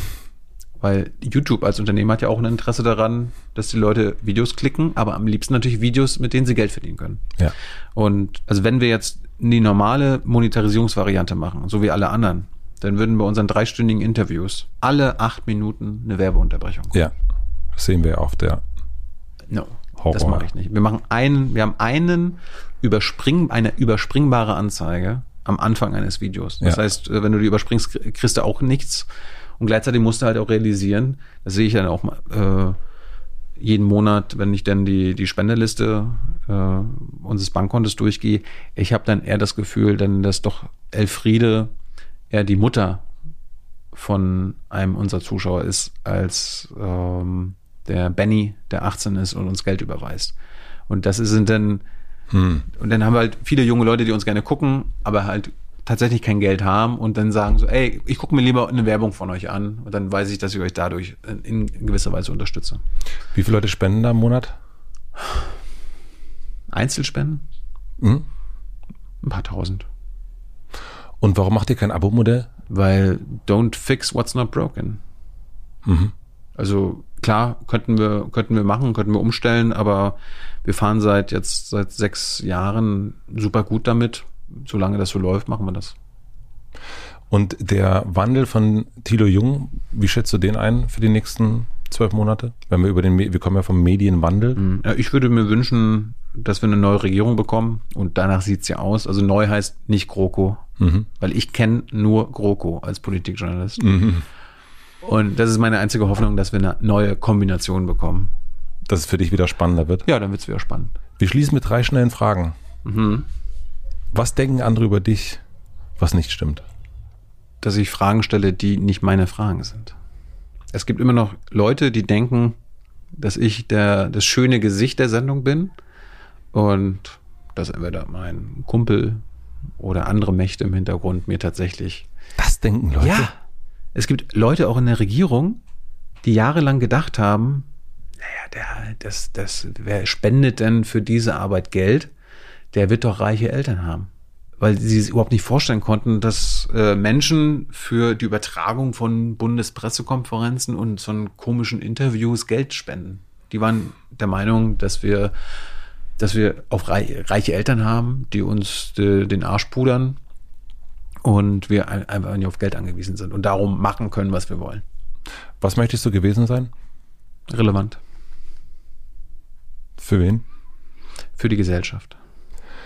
Und die letzte Frage, stell dir vor, ich habe eine große Plakatwand am Alexanderplatz und du darfst entscheiden, was für alle BerlinerInnen für eine Woche zu lesen sein wird. Was würdest du draufschreiben?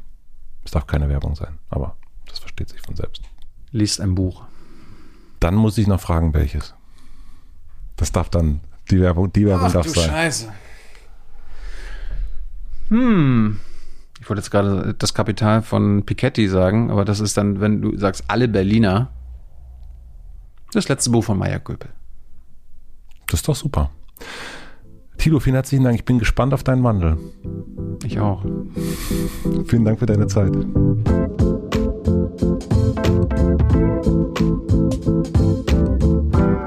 Das war Thilo Jung. Vielen, vielen herzlichen Dank fürs Zuhören. Man kann von Thilo auf jeden Fall lernen, sein eigenes Ding zu machen. Bei ihm hat das ja durch Ablehnung genau dazu geführt. Denn am Anfang wollte er mitmachen, das hat nicht geklappt und deswegen macht er sein eigenes Ding. Und das kann man sich auf jeden Fall von ihm abgucken. Ganz einfach auch, er hat super leicht und simpel angefangen mit dem einfachsten Equipment am Anfang mit dem iPhone nur. Er hat nicht geschnitten, da hat er Zeit gespart. Er ist immer bei seinem Format und seiner Form geblieben, was auch interessant ist. Probiert immer wieder neue Sachen aus und macht das sehr, sehr regelmäßig. Also, wenn ihr abgelehnt werdet, macht's einfach wie Thilo Jung. Vielen herzlichen Dank. Herzlichen Dank auch an die Supporter Frank, Bookbeat und Athletic Greens. Vielen herzlichen Dank für die redaktionelle Mitarbeit an Torben Becker, für den Mix und den Schnitt an Maximilian Frisch und für die Musik an Jan Köppen. Und wie fast immer gibt es eine kleine Podcast-Empfehlung zum direkten Weiterhören. Und zwar ist das der neue Podcast von Finn Kliman, der war ja schon zu Gast. Der macht jetzt endlich einen Podcast, der nennt sich Von A nach B. Und es geht darum, wie Menschen örtlich, aber auch gedanklich von einem Ort zum anderen kommen. Der erste Gast ist Thilo Mischke, auch ein Thilo, auch ein Journalist, war ja auch schon zu Gast. Ein spannendes Gespräch über seine wirklich, wirklich erzählenswerten Reisen. Von A nach B der Podcast, von und mit Finn Kliman, überall da, wo es Podcasts gibt. Wir hören uns hier wieder nächste Woche Mittwoch. Bis dahin, schönen Tag, eine gute Nacht. Euer Matze.